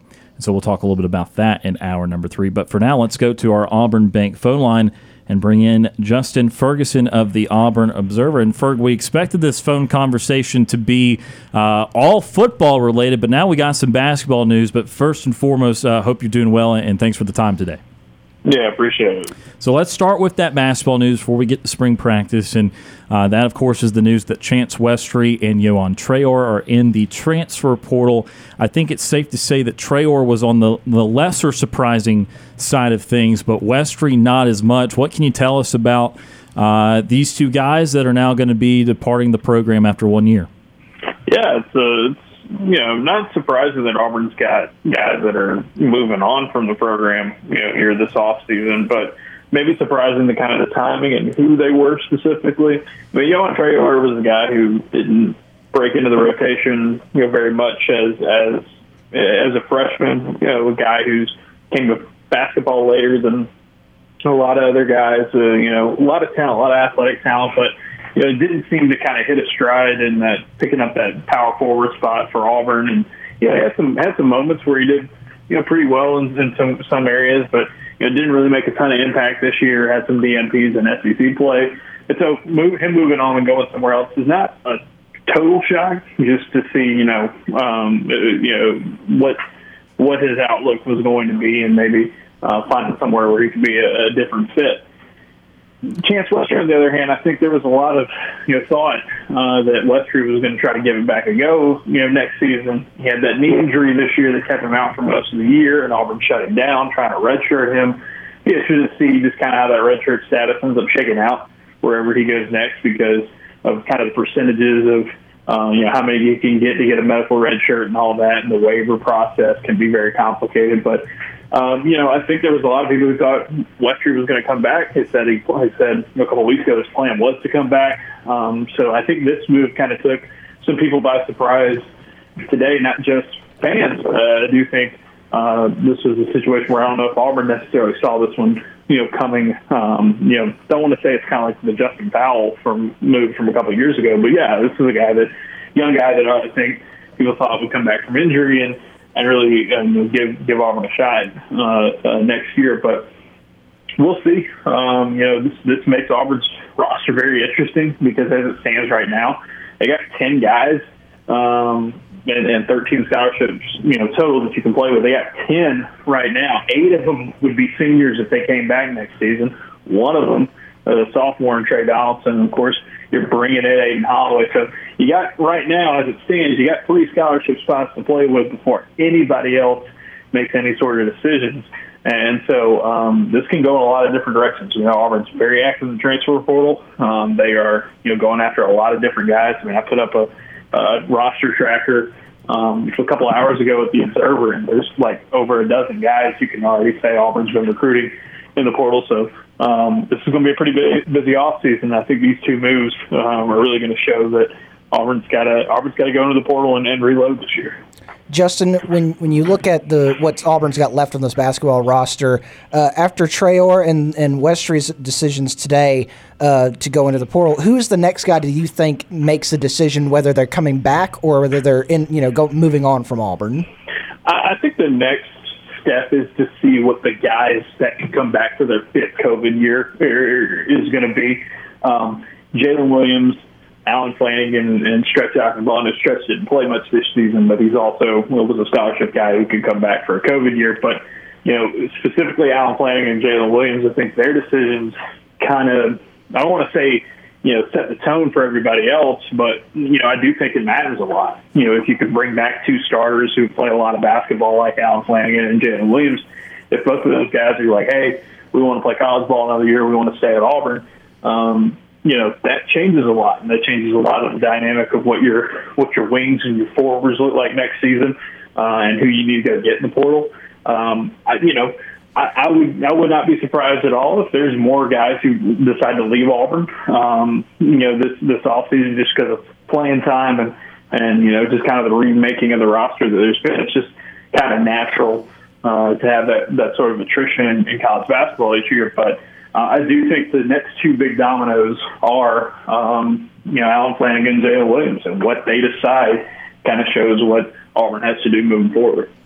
Justin, you mentioned a minute ago, you know, a list of guys that are coming into the program. One of those, the biggest names, Aden Holloway, of course, McDonald's All American. He's actually playing in the McDonald's All American game tonight uh, down in Houston. What is the? What do you think Auburn wants to? Is, is there anything that Auburn wants to see from this uh, All American game tonight, or do you think that they're, you know, everything's fine?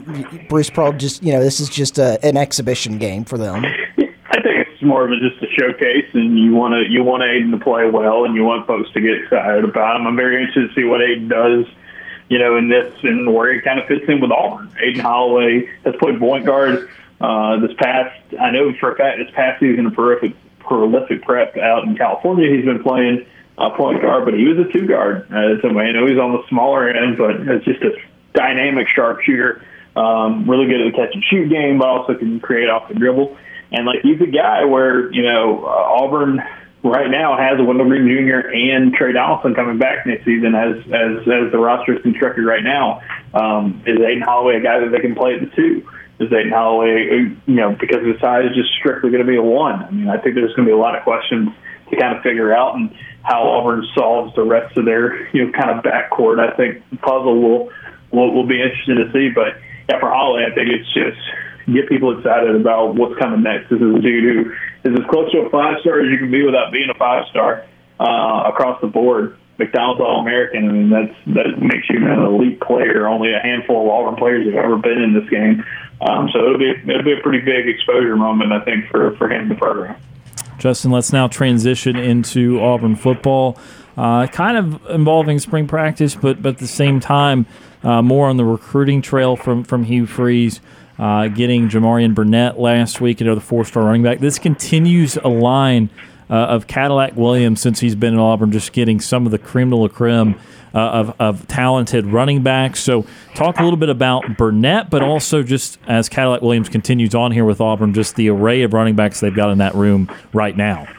Yeah, Fat Burnett out of um, Andalusia has uh, had an incredible year last year for for them. He, you know, state champion at the uh, at the five A level. Um, runs really, really well. Runs really hard.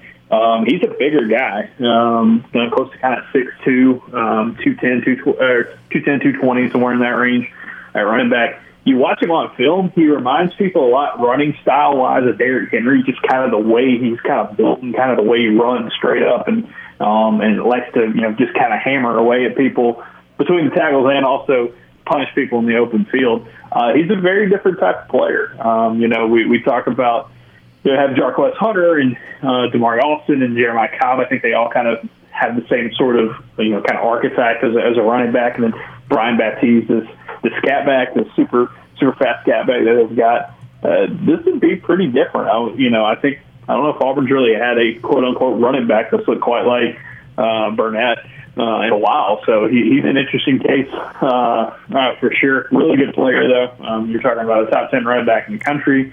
Talking about one of the best uh, players in the state of Alabama. You know, both of those things are really, really big. And I wrote about it, you know, earlier this week in the Observer. Uh, Cadillac Williams, um, since he's gotten here, Auburn has signed a four-star uh, running back or better uh, in four of his five classes. Um, there's only 12 teams in college football that have done that. And the only thing that kept Auburn from being one of only four teams to get, or I guess they would make it five teams, to get five year, straight years of having a, a blue chip running back is um, Jarquez Hunter was only rated as a, as a low three star, and I think everybody who's watched Hunter the first two seasons can tell that was probably some underrating on his part, um, just because of how good he's been early on at Auburn. So um, it's it, it's been a really really good stretch here for Cadillac. Um, you know, he's one of those dudes that I think right now, with the way he finished the season for Auburn as the interim and the way he's recruiting and the way he's developing and, and the way he's got a really good, consistent running back room that I think should be the strength of this offense again in 2023. Uh, he can do no wrong right now, and uh, I don't think there's a more popular you know man on, in Auburn, Alabama than Cadillac Williams, and, and for good reason. Uh, ESPN's Heather Dinich has been uh, embedded with the uh, the spring practice over the last couple days here at Auburn, and she had a tweet that really kind of jumped out at me. And she says, "Auburn football fans, you might need some um, patience with your wide receivers." That doesn't sound very good for what she's seeing from the wide receivers uh, out there. What have you seen from them? What do you know about them? Uh, is that going to be a concern for Auburn? Yeah, it's definitely a work in progress. I think that's the one position group on offense that needs the most work. I mean, quarterbacks obviously is a, is a big one, and you know a lot of us talked about yesterday with Holden Geriner taking taking a step forward, and you know Hugh Freeze seeing the progress from those guys uh, in the room uh, this past week. Yeah, wide receivers. I mean, outside of Ja'Varrius Johnson and Corey Moore, you still have a lot of established experience coming back. You got a lot of new guys learning something, you know, new things that haven't had to play a whole lot. There's also been a lot of injuries as well. Like I think Camden Brown and some of these guys have had good springs, but um, you know, you just you've been limited in who, who you could have out there. Um, they haven't been able to kind of go full strength and full speed. So you look up and there's some times of the second and third string you got some walk-ons playing wide receiver just because it's the availability right now. So it's it's definitely a work in progress. It is a group that I think has got to show a lot of improvement, but I mean that's that's what we should have expected coming into it. Auburn didn't have a whole lot coming back at wide receiver this year, outside of a couple guys, and also they just haven't been very productive at the wide receiver position these last few seasons. Um, so when you're starting from scratch, you're starting with a brand new offense, and you're learning a bunch of stuff. You got some young guys, some guys that have played a ton. This is what's going to happen, but that's exactly what spring football is for. And then Justin, obviously, we, we got to talk to you a little bit about quarterbacks as we do for you know every single time we talk football. But uh, Mm-hmm. Holden Geriner made strides, strides according to, to Hugh Freeze here earlier this week. And, and my question is more so not where you power rank the QBs right now or anything like that, but when you're trying to assess what coaches are talking about in the spring, and, and being so far removed uh, from from the actual the actual season. I mean, we're just as close to the the end of last season as we really are to the, the first of the next season. So when you read between the lines of, of how coaches speak in the in the spring, like like just how much do you value how, how much they're talking about their players? Just what do you look for in trying to discern how these guys are actually stacking up to their competitors in these races? I think at this point in spring practices, whenever you say, "Hey, this player's doing well," or "Hey, he's taking a step forward," it matters because these are competitions. You know, for a young guy like Holden Geriner, who we haven't really seen play but a handful of snaps, and he's young, like that's you know, it, is significant when you can say, "Hey, he's up there and he's having a great day."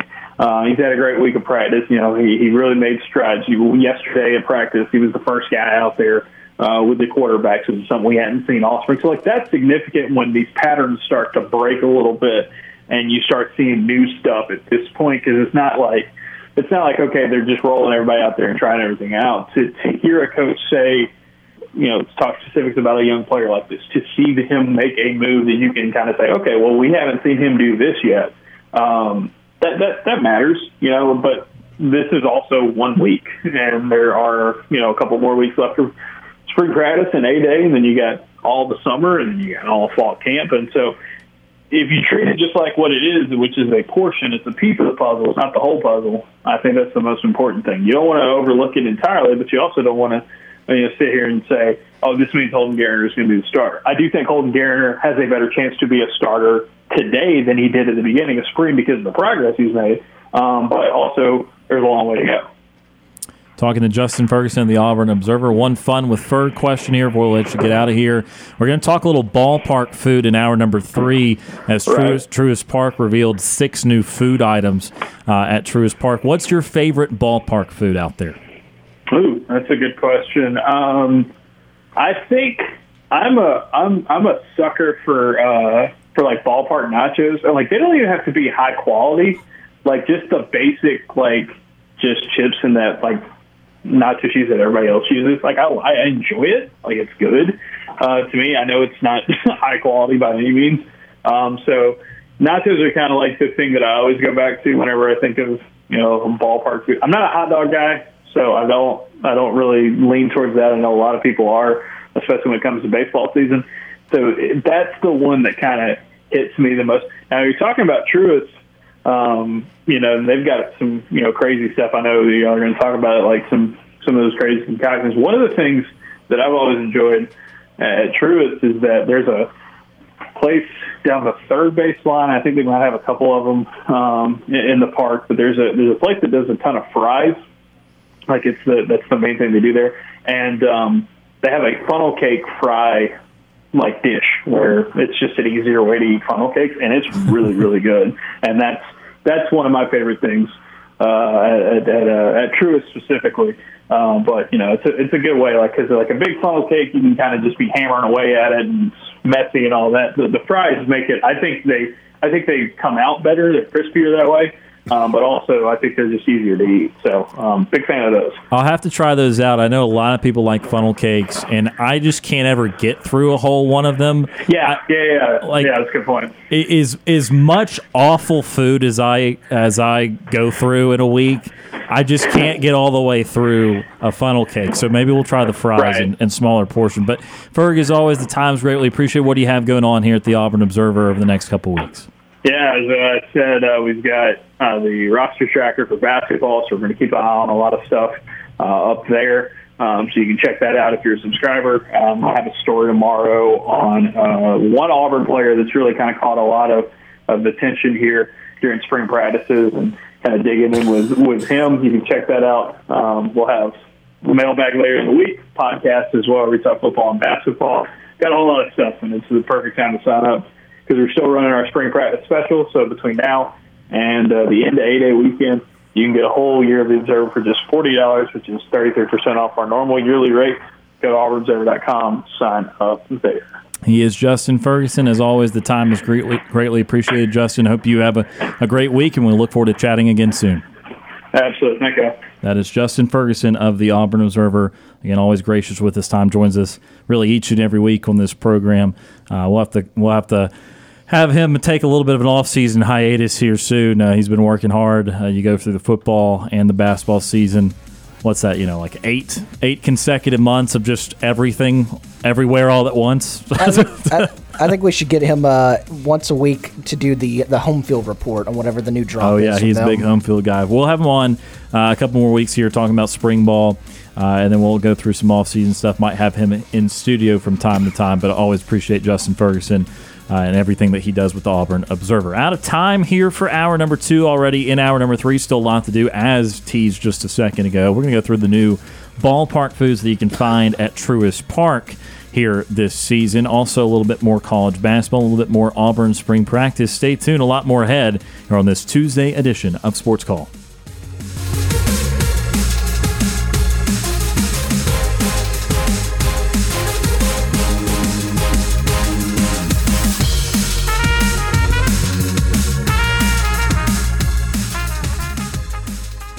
Two hours of sports call are finished. Don't touch that radio dial. We've got one more hour to go.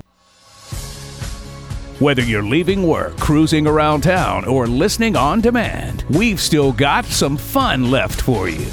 To be part of the show, give us a call at 334 887 3401 locally or toll free at 1 888 9 Tiger 9. Auburn's first and Auburn's favorite sports talk show has been on the air since 1995 and is ready for 60 more minutes of fun. Now, let's get this hour of sports call started. Third and final hour of Sports Call starting right now. Ryan Lavoie, Brooks Childress, and Tom Peavy with you here again. Our thanks to Justin Ferguson of the Auburn Observer for joining us in hour number two to talk spring practice and this Auburn basketball team. A lot of interesting conversations coming uh, in the coming days about Auburn basketball, the roster management, the, decisions that everyone this time of year has to make. I mean, that is the biggest difference from now to maybe just seven or eight years ago is that you have to get a commitment to return. In this day and age of the transfer portal and college basketball, you've got to get everyone to say verbally yes or no. Uh, even guys that are obviously not destined for the pros that have been a part of your roster for a few years. So, still, uh, everyone's got to say their intentions. And of course, we're referring to Chance Westry and Yohan Traore stating their intention earlier today to transfer. Those conversations will continue uh, throughout the week and the, the coming weeks. We'll also have more in spring practice coming up. Opening day just around the corner. And so, with all this sports talk, let's start hour number three with some food talk. Okay. Uh, now, it still loosely relates to um, to the sport of baseball and to opening day because Truist Park announced six new food items that you can partake from uh, of their offerings for the concession stands inside of the ballpark this year.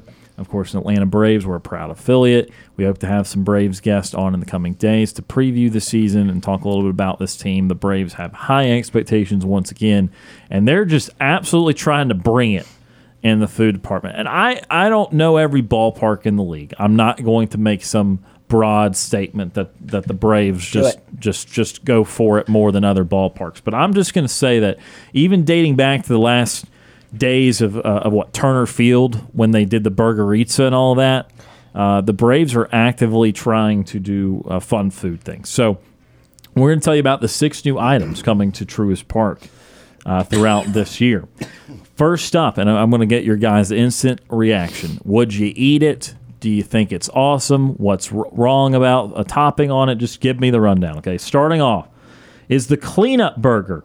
Four grilled all beef patties topped with golden hash brown potato, Okay. hickory smoked bacon, Okay. cheese and sunny side fry, uh, sun, sunny side fried egg, Mm-hmm. served on a fresh buttermilk Belgian waffle Mm. with maple syrup. Serves anywhere from one to four if you dare.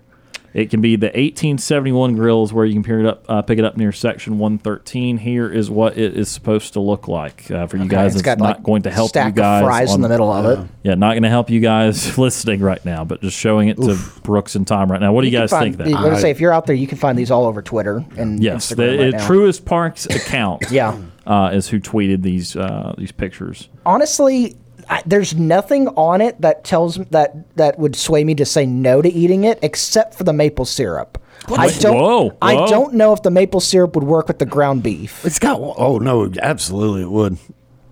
I don't know. Whoa. I've never, I, we got some dissent here. I mean, you got, you got to have. I mean, you got waffles. You got to You have got maple. waffle, You yeah. got to have maple syrup on the I, waffles. I think w- maybe you, you could go with like an infused like in, infusion into the waffles of the maple syrup, kind of like you do like the what's the oh the Mc uh, McGriddle, where you got the maple syrup infused into the pancake little buns. On So those. you're worried that the syrup is going to run onto Yeah. the patty and it's Yeah. going to create something. it's going too to make weird. messy. Oh, that's gonna be. Me- that's a mess. Okay, let me preface this. Almost all these foods are going to be really messy. Yeah. You're, you you have to you have to want it. I I don't know. The waffle part is fun for me. The, I'm, the- the I'm all bun- for the waffle. And I'm so always a good therefore, you waffle. got to have see. Okay, what if it, the syrup is kind of drizzled just on top of the waffle? It's not really Maybe. getting down to the other layers. Maybe All right, one to ten. How interested? ten. Seven. That's a, oh, that's a ten for me. seven to eight, Tom's going to eat it as soon as he gets in the ballpark. Yes. Seven or eight. seven or eight. Yeah, depends on the day. I, I I would go out of my If- way to get that and eat it. If it's an 11 a.m. game, like if it's 11 a.m. first pitch, Uh-huh. and I'm walking to Truist Park, that, I'm, I may get that. that's burger. like a little breakfast burger. yeah, Yeah, it's like a brunch brunchy burger. Yeah, I mean you got the fried egg in there, sunny side up. I'm an eight. I I uh, well, well, no, I'm gonna go nine. I'm gonna go nine, and here's why. Um, I usually don't look like big conglomerate foods that have like 82 things in them. I like a few things, but you guys know I'm not a big condiment person. Not that that's in here because it's not. And I don't do a lot of chaos in the food section. But this one of all these is probably going to be my favorite. So that's a nine. That's the cleanup burger. Again, four grilled all beef patties, ha- golden hash brown potato, hickory smoked bacon, cheese, and sunny side up fried egg, served on a fresh buttermilk buttermilk excuse me Belgian waffle with maple syrup. I, I will say this: the the only thing I, I will back mine down from a nine uh, from a ten to a nine because Okay. of one thing, and I would have to be certain of it. I'm very particular about cheese that goes on Okay. something like that. Now, if it's just like straight up like cheddar cheese, I'm good. But if it's like the American, like the you know the the cheapo uh, Kraft single slice or whatever that you see a lot of people use on burgers and stuff, nah. It is it is interesting that they only just said cheese and they just said hickory smoked bacon, cheese, and sunny side. It's got to Uh, be just like a, a Kraft single then. Yeah. See, then I I would I would actually ask for that without cheese. Okay. I, w- I don't know how much you'll be able to customize these, but take something off, hopefully. Surely, surely you can just take Yeah. the cheese Right. off. Yeah. Unless it's like you know they- it's got like one of those grab and go and then it's just already made, but I, maybe not. I don't know. All right. Uh, This occur, occur, this is going to act, of course, as the precursor uh, for our Wacky Wednesday tomorrow, in which Mm-hmm. Yay. we'll be eating food on live radio. That's So right. talking about food on live radio. All right. So that's the cleanup burger. Again, all these six items will be available at Truist Park this year. Number two, the submarine sandwich. House smoked turkey breast, Oh. carved to order in front of fans, oh. with red dragon cheddar sauce, applewood bacon, fried green tomato, Oh. butter lettuce, and avocado crema, can be built for one or or, Or- as a three foot long sub for up to eight people. Goodness Lord. gracious. All right. Well, so I, I can go ahead and tell you that one for me is going to be like a two. Oh, For for which reason? avocado? I don't Yeah. do You're I right. don't do Yep. avocado. You mentioned you, we, we we talked about that when we did the jelly bean test because the guacamole. yeah. I don't I don't do avocado. I think it's just gross. I don't have the taste for it. I don't like it.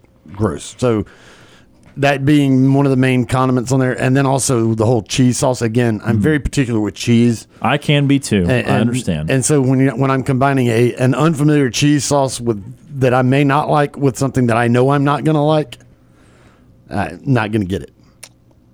I'd go with Every, seven. everything else on there sounds great, but I, I would go with seven, especially because it can be either one or eight. Like that. That's I like the I like the. You can either carry around a three foot long uh, log of sandwich around the ballpark, or you can get yourself you know just just one for yourself. And so I, I do like that op. I do like the option where they they either give you the supersized one or you can get. Uh, so I, I'd say a seven. Again, I'm with Tom. I wouldn't do the like the avocado is probably my least favorite part of that sandwich, but I'd still eat it. Yeah, I'm very hit or miss on some of these items because I don't do avocado at all. So that knocked it down very low.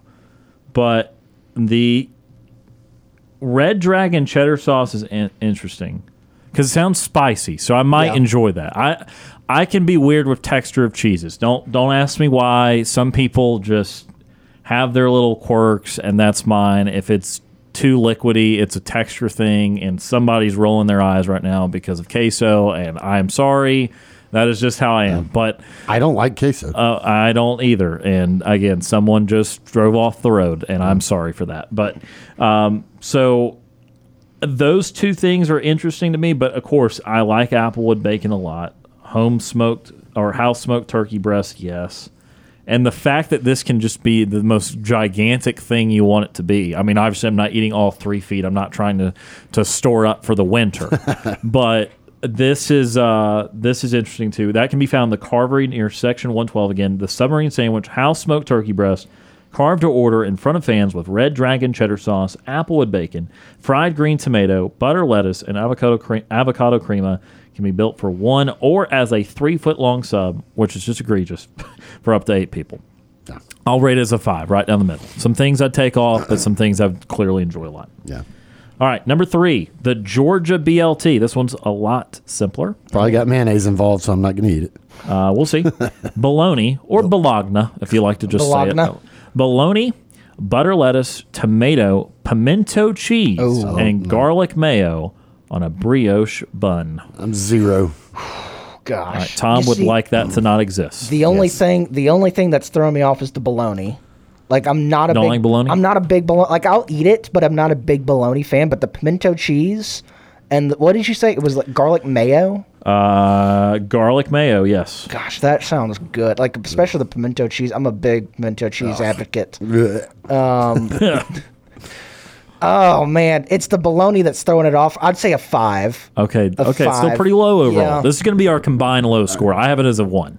I don't put any food, many foods at zero, so I'll just go one. I, so I'm putting it at zero because anybody that knows me knows my dislike of mayonnaise of any sort. Pimento cheese. That's true. Has mayonnaise in it.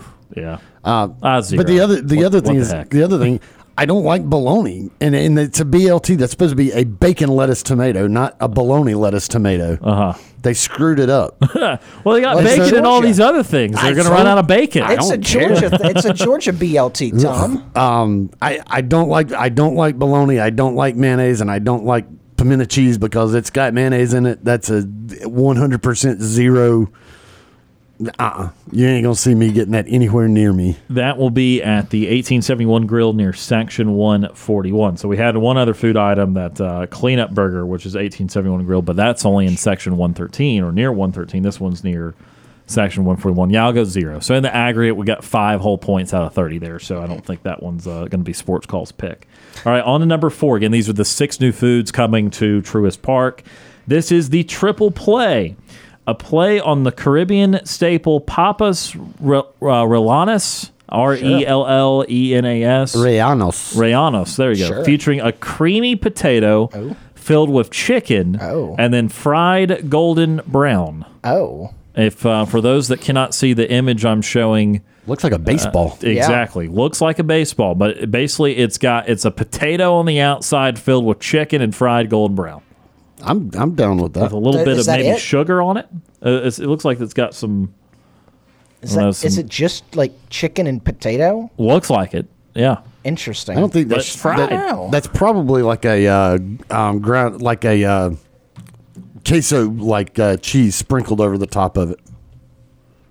Like would think. Parmesan. It's kind of like Parmesan, except it's probably like a queso, like a grated queso over the top. I don't know if that's what would. It, well, it didn't say it again. Play on the Caribbean table. I thought that. Hold on. What is the what is- Papas, Papas- Re, Relanos, Re, Re- Reanos. Reanos. R E L L E N A S. Yes. On, I think it's some at sort of sugar or uh, something. It could be. I'm gonna look at it Because I thought Papa, I thought that I don't fried know. stuffed potatoes. Because yeah, all that's I mean that's what this thing looks like. Is it looks like it's just, and I'm not looking at the exact same one that you're looking at. I'm just looking at like a generic recipe. It looks like you just boil potato and you like then you open it up, and stick stuff in the middle of it, then fry it, yeah. and it's like a handful of mashed potato. Yeah, interesting. I don't know if I'm. I don't know if I'd be a fan of that because it, it sounds so simple that I think you need to add something else to it, like chicken and something else inside of it. You know, like Almost like you were going to go jalapenos to a or- pot Well, I thought it, I pie thought or it, said something it's, I thought that. it said it's got chicken in it. Yeah, it's got chicken. But he's it's saying like more than just chicken. Oh, just more chicken. than just yeah. chicken. It's just potato wrapped around chicken, essentially, Oh. fried. It's kind of odd. Sounds Like, good to me. I mean, I'm not saying it would be bad, but it's just I haven't thought about doing that. Give me to some that. sort of like like pepper or something inside of it, like a jalapeno, or Uh-huh. or like put some cheese inside of it. So what what what do you, what's your interest level? Gosh. I don't know. It's four. Four. Okay. I, I'll give that one like a six because I mean, I, it sounds good. There's nothing extravagant about it, but there's doesn't sound like there's anything in there that I would just not like. Now let me say, you set it in front of me, and I take a bite. It could be really good, Right. but my interest in eating it is what we're asking here. So right. it's a Exactly. four. I'll put I'll go in the middle then. I'll say five. Four, five, six for us. Um, I inherently like potato and chicken. I'm just not sure about them presented the way that they're being presented, and also, c- I, I want to know what that little dusting of whatever that is on Yeah. top is going to be. That could be uh, that could factor in again. That's the triple play. Can be found section three thirteen and three forty three markets. That's up up So top. you gotta go, gotta go up there. All right, two more. My seats are. Number five, the Dewey Dog. Oh. And Dewey sausage, Oh. topped with beef chili, Oh. onion, and cheddar cheese. That's it. That's it. Oh, I'm uh, that's a that's a ten. Oh, the only thing that's that's I'm not an onion person, so I guess I would ask them to take the onion off. Right. But I'd say an eight. Like I'd do it. It's not going to like my stomach very quickly. Right. But it, like uh, And Dewey, andouille is pretty. Andouille is a, a spicy sausage. Cause andouille is what normally mm-hmm. goes in Cajun dishes, Yeah. and so it's spicy Yeah. sausage. But I'll go eight because I would be concerned that I would need to visit facilities afterwards. no, I, I'll, I'll find a facility just to have that in my mouth. Again, that's the Dewey Dog and Dewey sausage topped with beef chili, onion, and cheddar cheese. Section three thirteen. The cheddar cheese is not melted. It looks like it just kind of Sprinkled. yeah. I bet it melts though when it hits the chili. Well, But, but, but see, and, and I will take the you know shredded cheddar over the top of that, not a cheese sauce. Right. But if they just sprinkle cheddar cheese on that, mm, yeah. Could you imagine putting like nacho cheese on that? Ooh. So that can be found the section 313 market. So that's too. also up top. And it's not 313 and 343, section 313 market. But what you can find at the section 343 market is the closer. This is the last item. Oh. Fittingly called the closer. All right. It starts off normal, then it becomes not normal. All beef hot dog, wrapped in mozzarella whipped potatoes Oh. And fried golden brown, served with spicy mayo.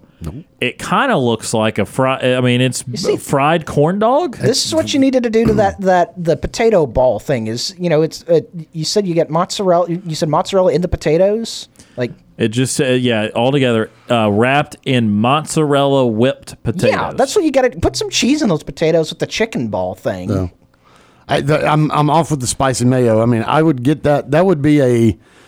Um, so I'm going to give that a four because hopefully I could order that without the mayo, and that would take it to like a six. But It says served with spicy mayo, which seems to indicate that like it's on the side, even though on the picture it it's looks like, like it's drizzled on the top of yeah. So maybe you it already was already coming on the side. I'm not sure. Don't know. I'm not eating it if it's if it's on it. Right.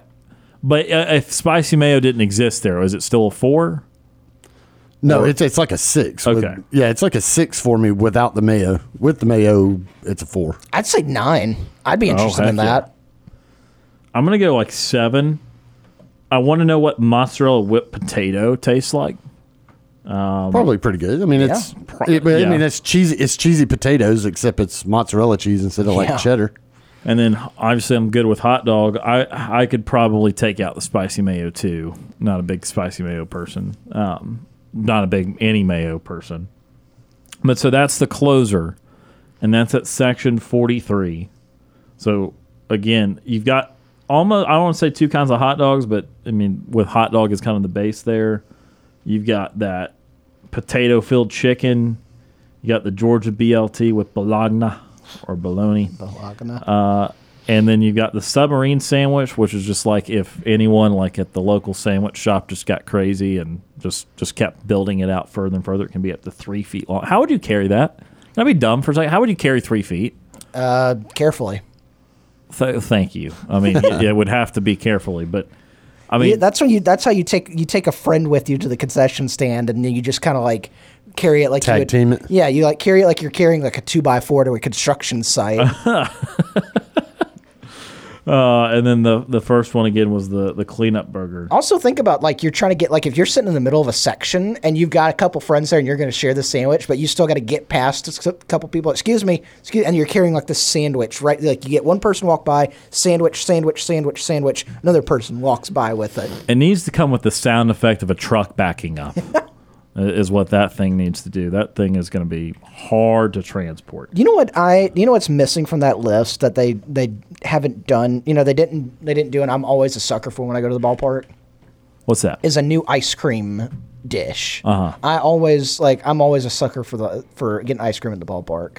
Either Dippin' Dot, I'll do Dippin' Dots, do the soft serve and the helmet.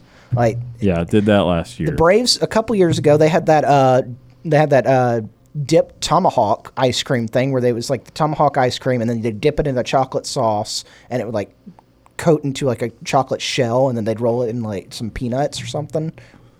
That's, that was creative then.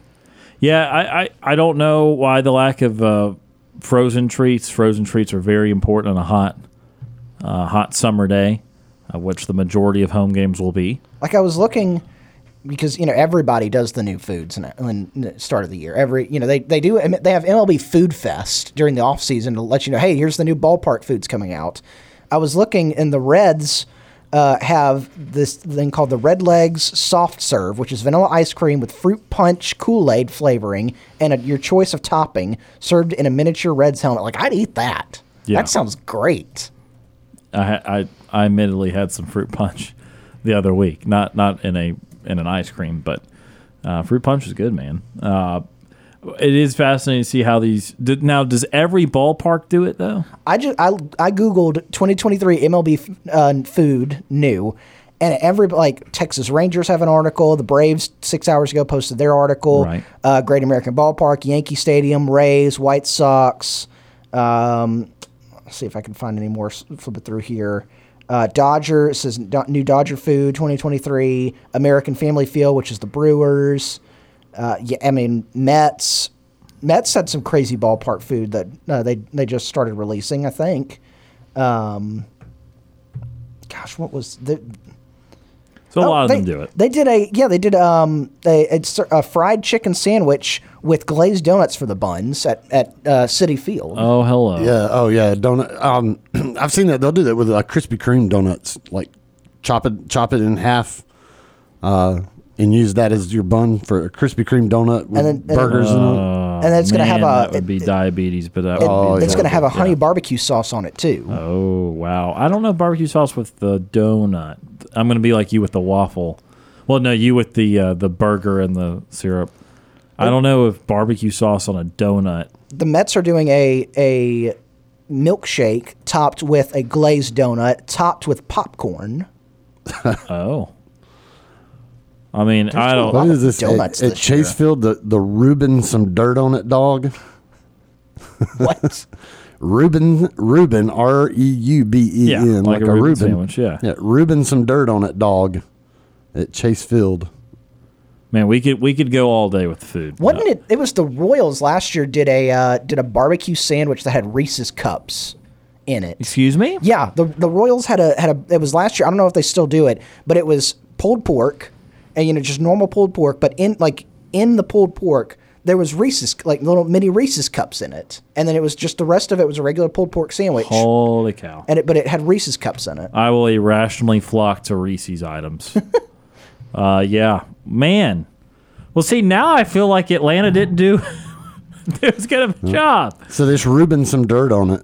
Oh man, thirty dollars for this thing. Uh, it's two. It's two hot dogs. Uh, each of these dogs eighteen inches long. What? With a Schreiner's hot dog and bratwurst, respectively. The Reuben is wrapped in a rye bun and smothered with mac and cheese, fried pickles, and green onions, topped off with a secret sauce to create something truly delectably horrific for your doctor. Yeah, I bet. I'm just. I'm not to all about the secret sauce. Man, so yeah, Truist Park not the only one, but No. we did want to give you the uh, the opportunity. The more I think about it, I think I want to move the the the Georgia BLT up to a six. The Oh. pimento cheese just keeps growing on me. I think I'd still move it up. I'd move it up to a six. Gotcha. Well, hopefully you're you're planning to go some Braves games this year, so hopefully you can you can try uh, out some of these. And again, wanted to give the listeners the opportunity to know what they can expect inside of Truist Park this year in, in the form of concession stands. We need to take our next time out of the show. Uh, this was not quite a wacky Wednesday. This was like a preview of the wacky Wednesday tomorrow. Tasty Tuesday. Uh, the- but oh, you know what? Don't get me started on more opportunities to talk food. That's a good name. uh, but uh, we'll be right back. We'll start to wrap up the show. Also, a little bit more on what's going on uh, in the world of basketball. We really never broke down the Elite Eight from this past weekend, so we'll try and have an opportunity to do that when we come back. You're listening to the Tuesday edition of Sports Call.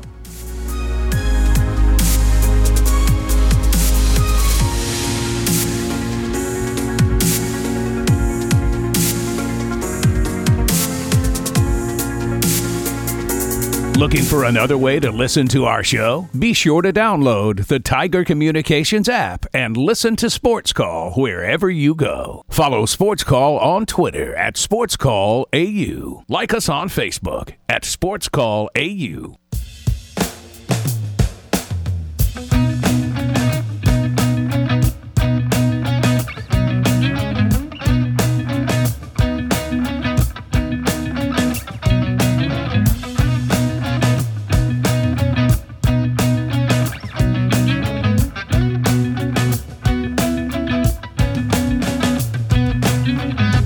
Welcome back to Sports Call on this Tuesday. Ryan Lavoie, Tom Peavy, and Brooks Childress. Not too much longer with you here on this Tuesday. Just talked a lot of ballpark food. That's never a bad thing. I'm hungry now. Uh, everyone in the studio hungry. And if you missed any of that, you can check it out in the Sports Call podcast brought to you by Coca Cola. If you ever miss Sports Call live, or if you want to hear something again, make sure you go back and listen to our show on demand wherever you get your podcast. Enjoy an ice cold Coca Cola to go along with the hottest sports talk. Coca Cola Taste the Feeling. Of course, you can find our podcast on SoundCloud, Stitcher, Google Play, iTunes, Apple Podcasts, Spotify, TuneIn, and the Tiger Communications app. Last segment before we um, got to uh, start to wrap it up with the nightly TV guide. So let's talk a little bit about what happened this past weekend. As uh, I heard some phone calls mention it yesterday, but uh, not uh, too much time spent in it. We saw the results of the Elite Eight. Uh, first off, I know some Sweet 16 results were shocking. The Alabama San Diego State game certainly is up there. Uh, even the other one seed losing, Houston to Miami, no one seeds made the Elite Eight this year. Very incredible. But so we have a Final Four of Florida Atlantic versus San Diego State, and then we have a other national semifinal game of Miami versus UConn. Some of the special games uh, that took place this past weekend. Uh, you had a somewhat controversial ending to San Diego State and Creighton in a close one. You had Miami and Texas in a, a big comeback for the Hurricanes after they were down double digits midway through the half. FAU and Kansas State, Markquis Nowell tried all he could, but Florida Atlantic resilient.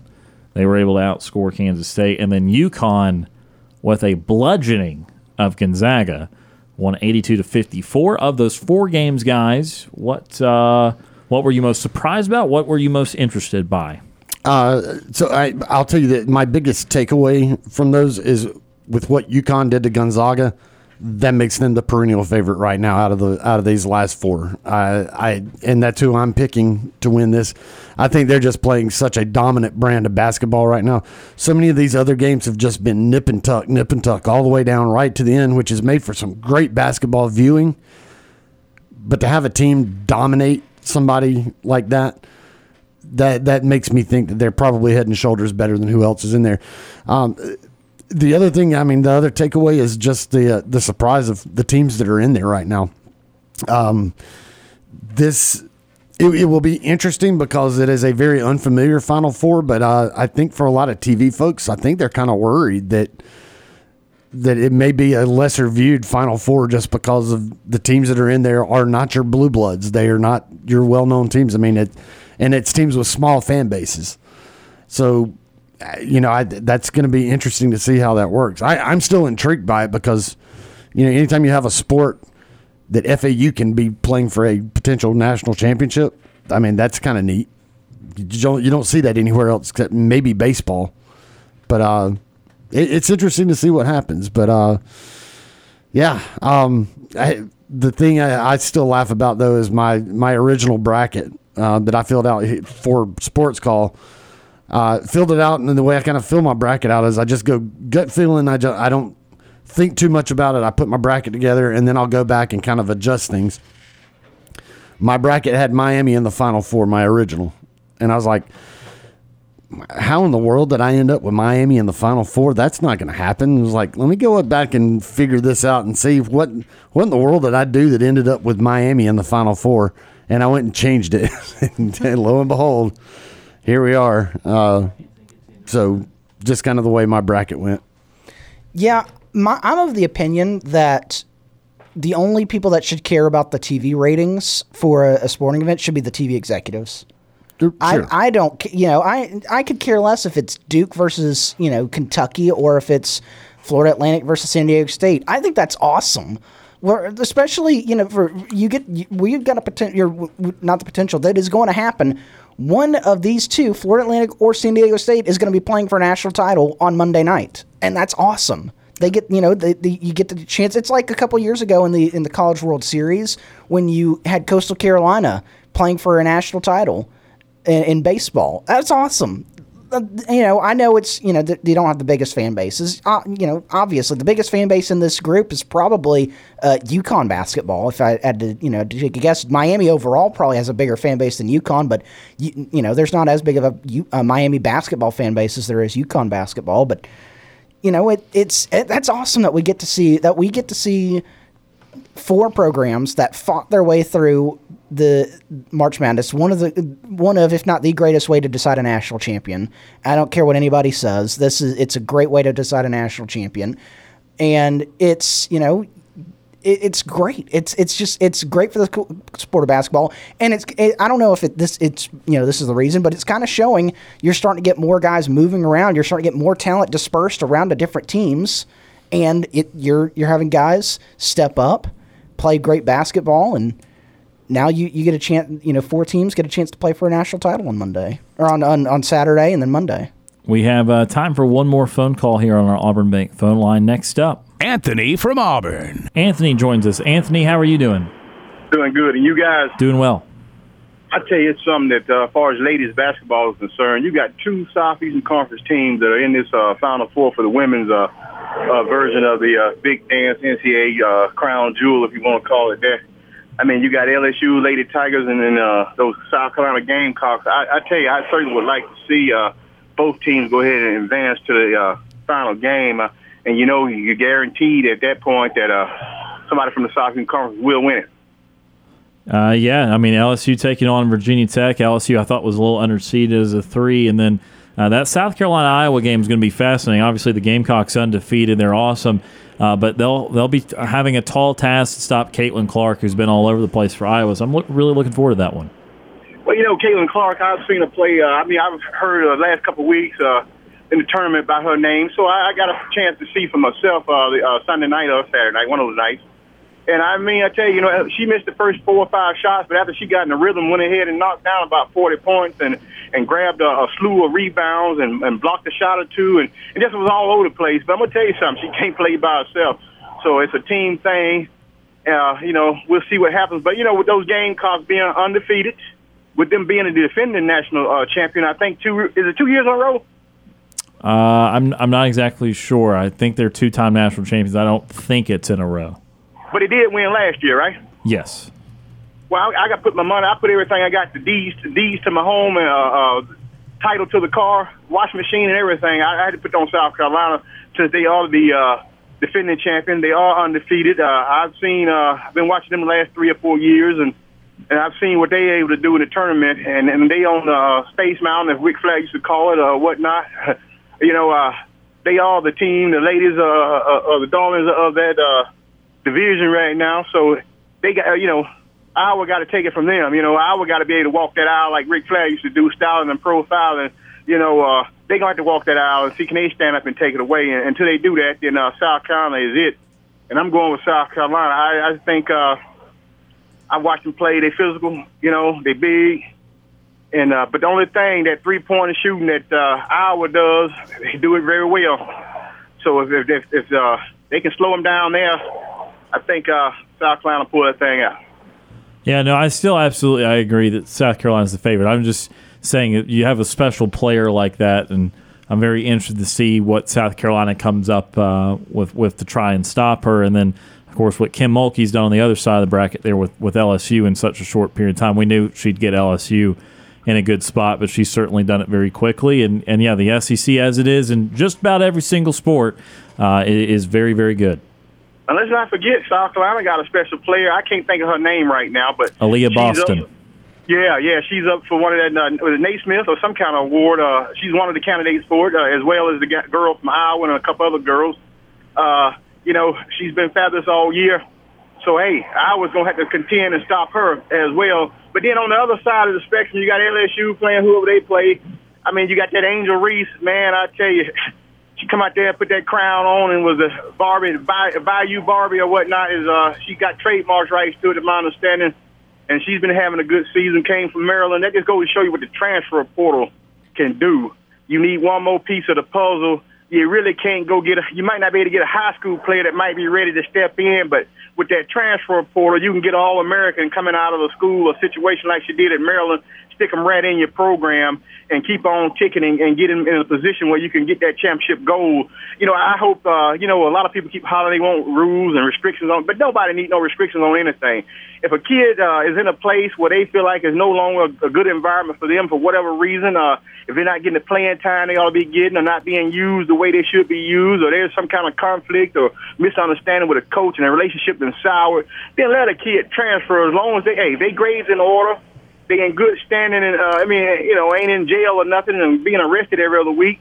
Then let a kid transfer and do what they need to do. Coaches go all the time and get that million dollar payday from here and there, trying to build their career, and they ain't studying them kids at that point when uh, when that financial reward start calling them. So uh, let everybody transfer as they see fit, and uh, like I said, NIL money continue to pay people because we talked on this show before when we talked about the profit sharing being about was it seventy million for each conference school this past year, gentlemen?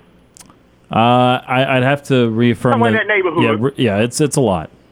So you think about it, you got 14 teams times 70 million dollars. My math ain't good because I didn't finish school, but wouldn't that take you? What would that take you if 14 teams got 70 million dollars every year for profit sharing? We're just gonna use that just to illustrate my point. What, what did that add up to, gentlemen, in Uh, one year time for all 14 schools combined? They got 70 million. Around a billion dollars. 'Cause, I mean, if you had ten, Okay. yeah, if you had ten times seventy million, that's seven hundred million. So another three hundred and so another two hundred eighty million of that. So yeah, but just short of a billion. Okay, so you look at it like that. If that's what the school's getting in the sharing off of TV revenue, that ain't counting uh, ticket sales and and donations from donors that they might be getting and all this other stuff. And then, you, of course, you know, with sports apparel, that ain't counted that in there either. So if you think about it, all across the country with your major big time universities getting that kind of cash, then you got you got to look at what other TV networks are getting if they if they can come off that kind of cash for all these schools that they are showing on TV, then you got to look at what in the world are they getting. They can give the Southeastern Conference uh, just about a billion dollars every year, and it don't get better as Oklahoma and Texas come in. So you got to figure uh, there's plenty of pie out there for everybody, apple pie, whatever kind of pie you like or want to call it.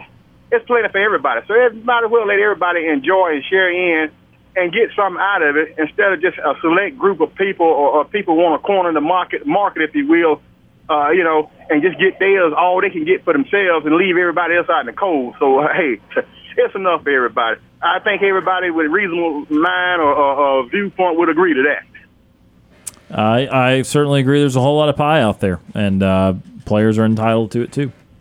and let them get it. Because if you don't have the players, you can't get the pie no way. Not like that. This ain't the time when I was a kid uh, watching football in, in the uh, 70s when you only had one game on TV or, or one basketball games. All the NCAA would allow at those years per team uh, over a season or whatnot, maybe two.